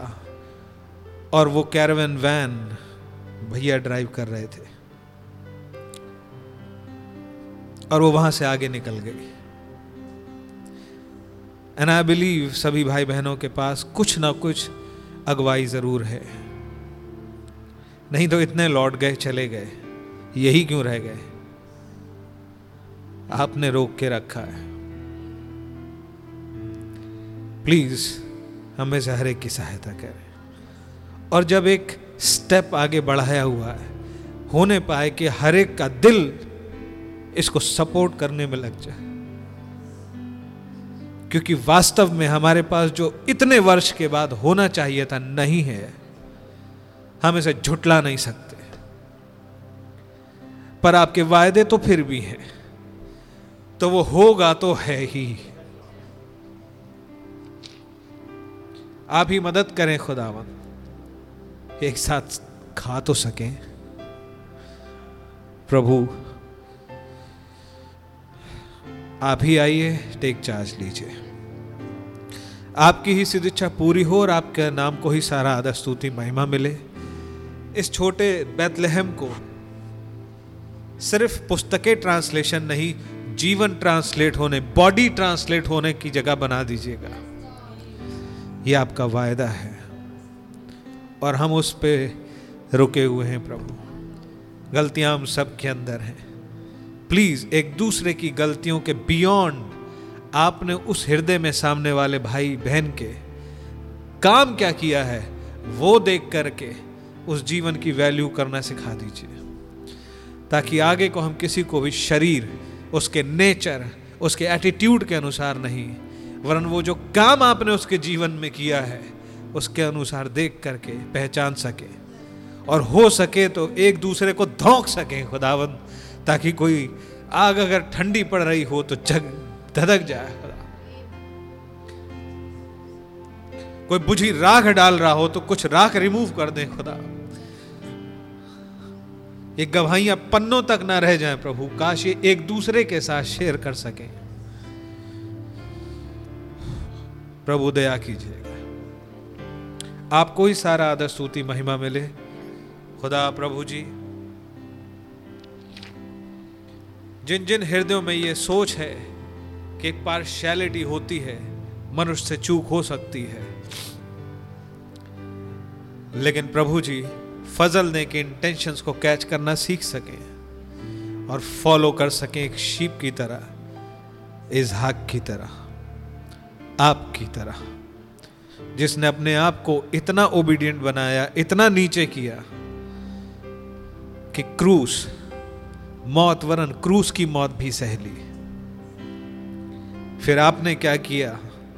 हम उसके गवाह हैं। प्रभु जी प्लीज़ हमारी मदद करें कि इस पैटर्न को अपनी लाइफ में फॉलो कर सकें। सिर्फ़ अपनी दुआओं और अपनी बातों में ही नहीं। काश ये ज़िंदगी में दिख सके प्लीज़ आप ही सहायता कीजिएगा। उसी यीशु मसीह की आत्मा हमारे अंदर दे दीजिएगा। जो भाई ब्रहनम में दिखी, जिसने एक बहुत बढ़िया घुड़सवार होने के बावजूद भी अपने घोड़े को अपने किसी भाई के आगे नहीं बढ़ाया।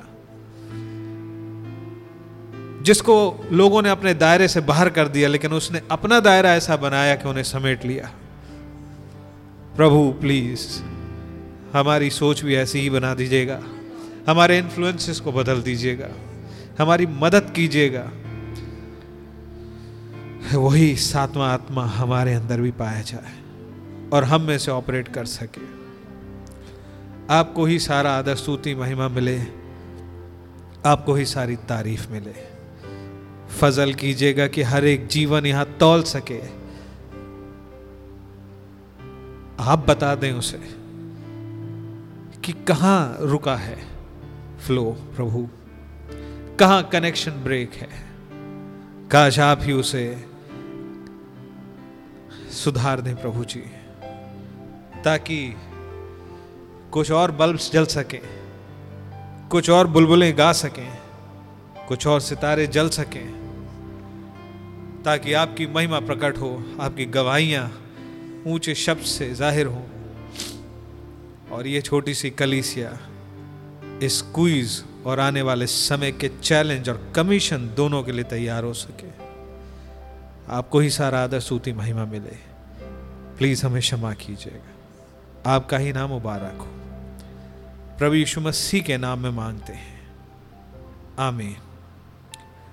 अय हमारे बाप, आप जो आसमान में हैं, आपका नाम पाक माना जाए। आपकी बादशाही है। आपकी मर्ज़ी जैसे आसमान में पूरी होती है, ज़मीन पर भी हो। हमारे रोज़ की रोटी आज में बख्शते हैं।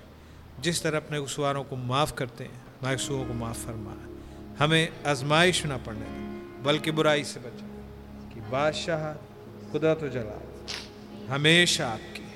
आमीन। I love him. I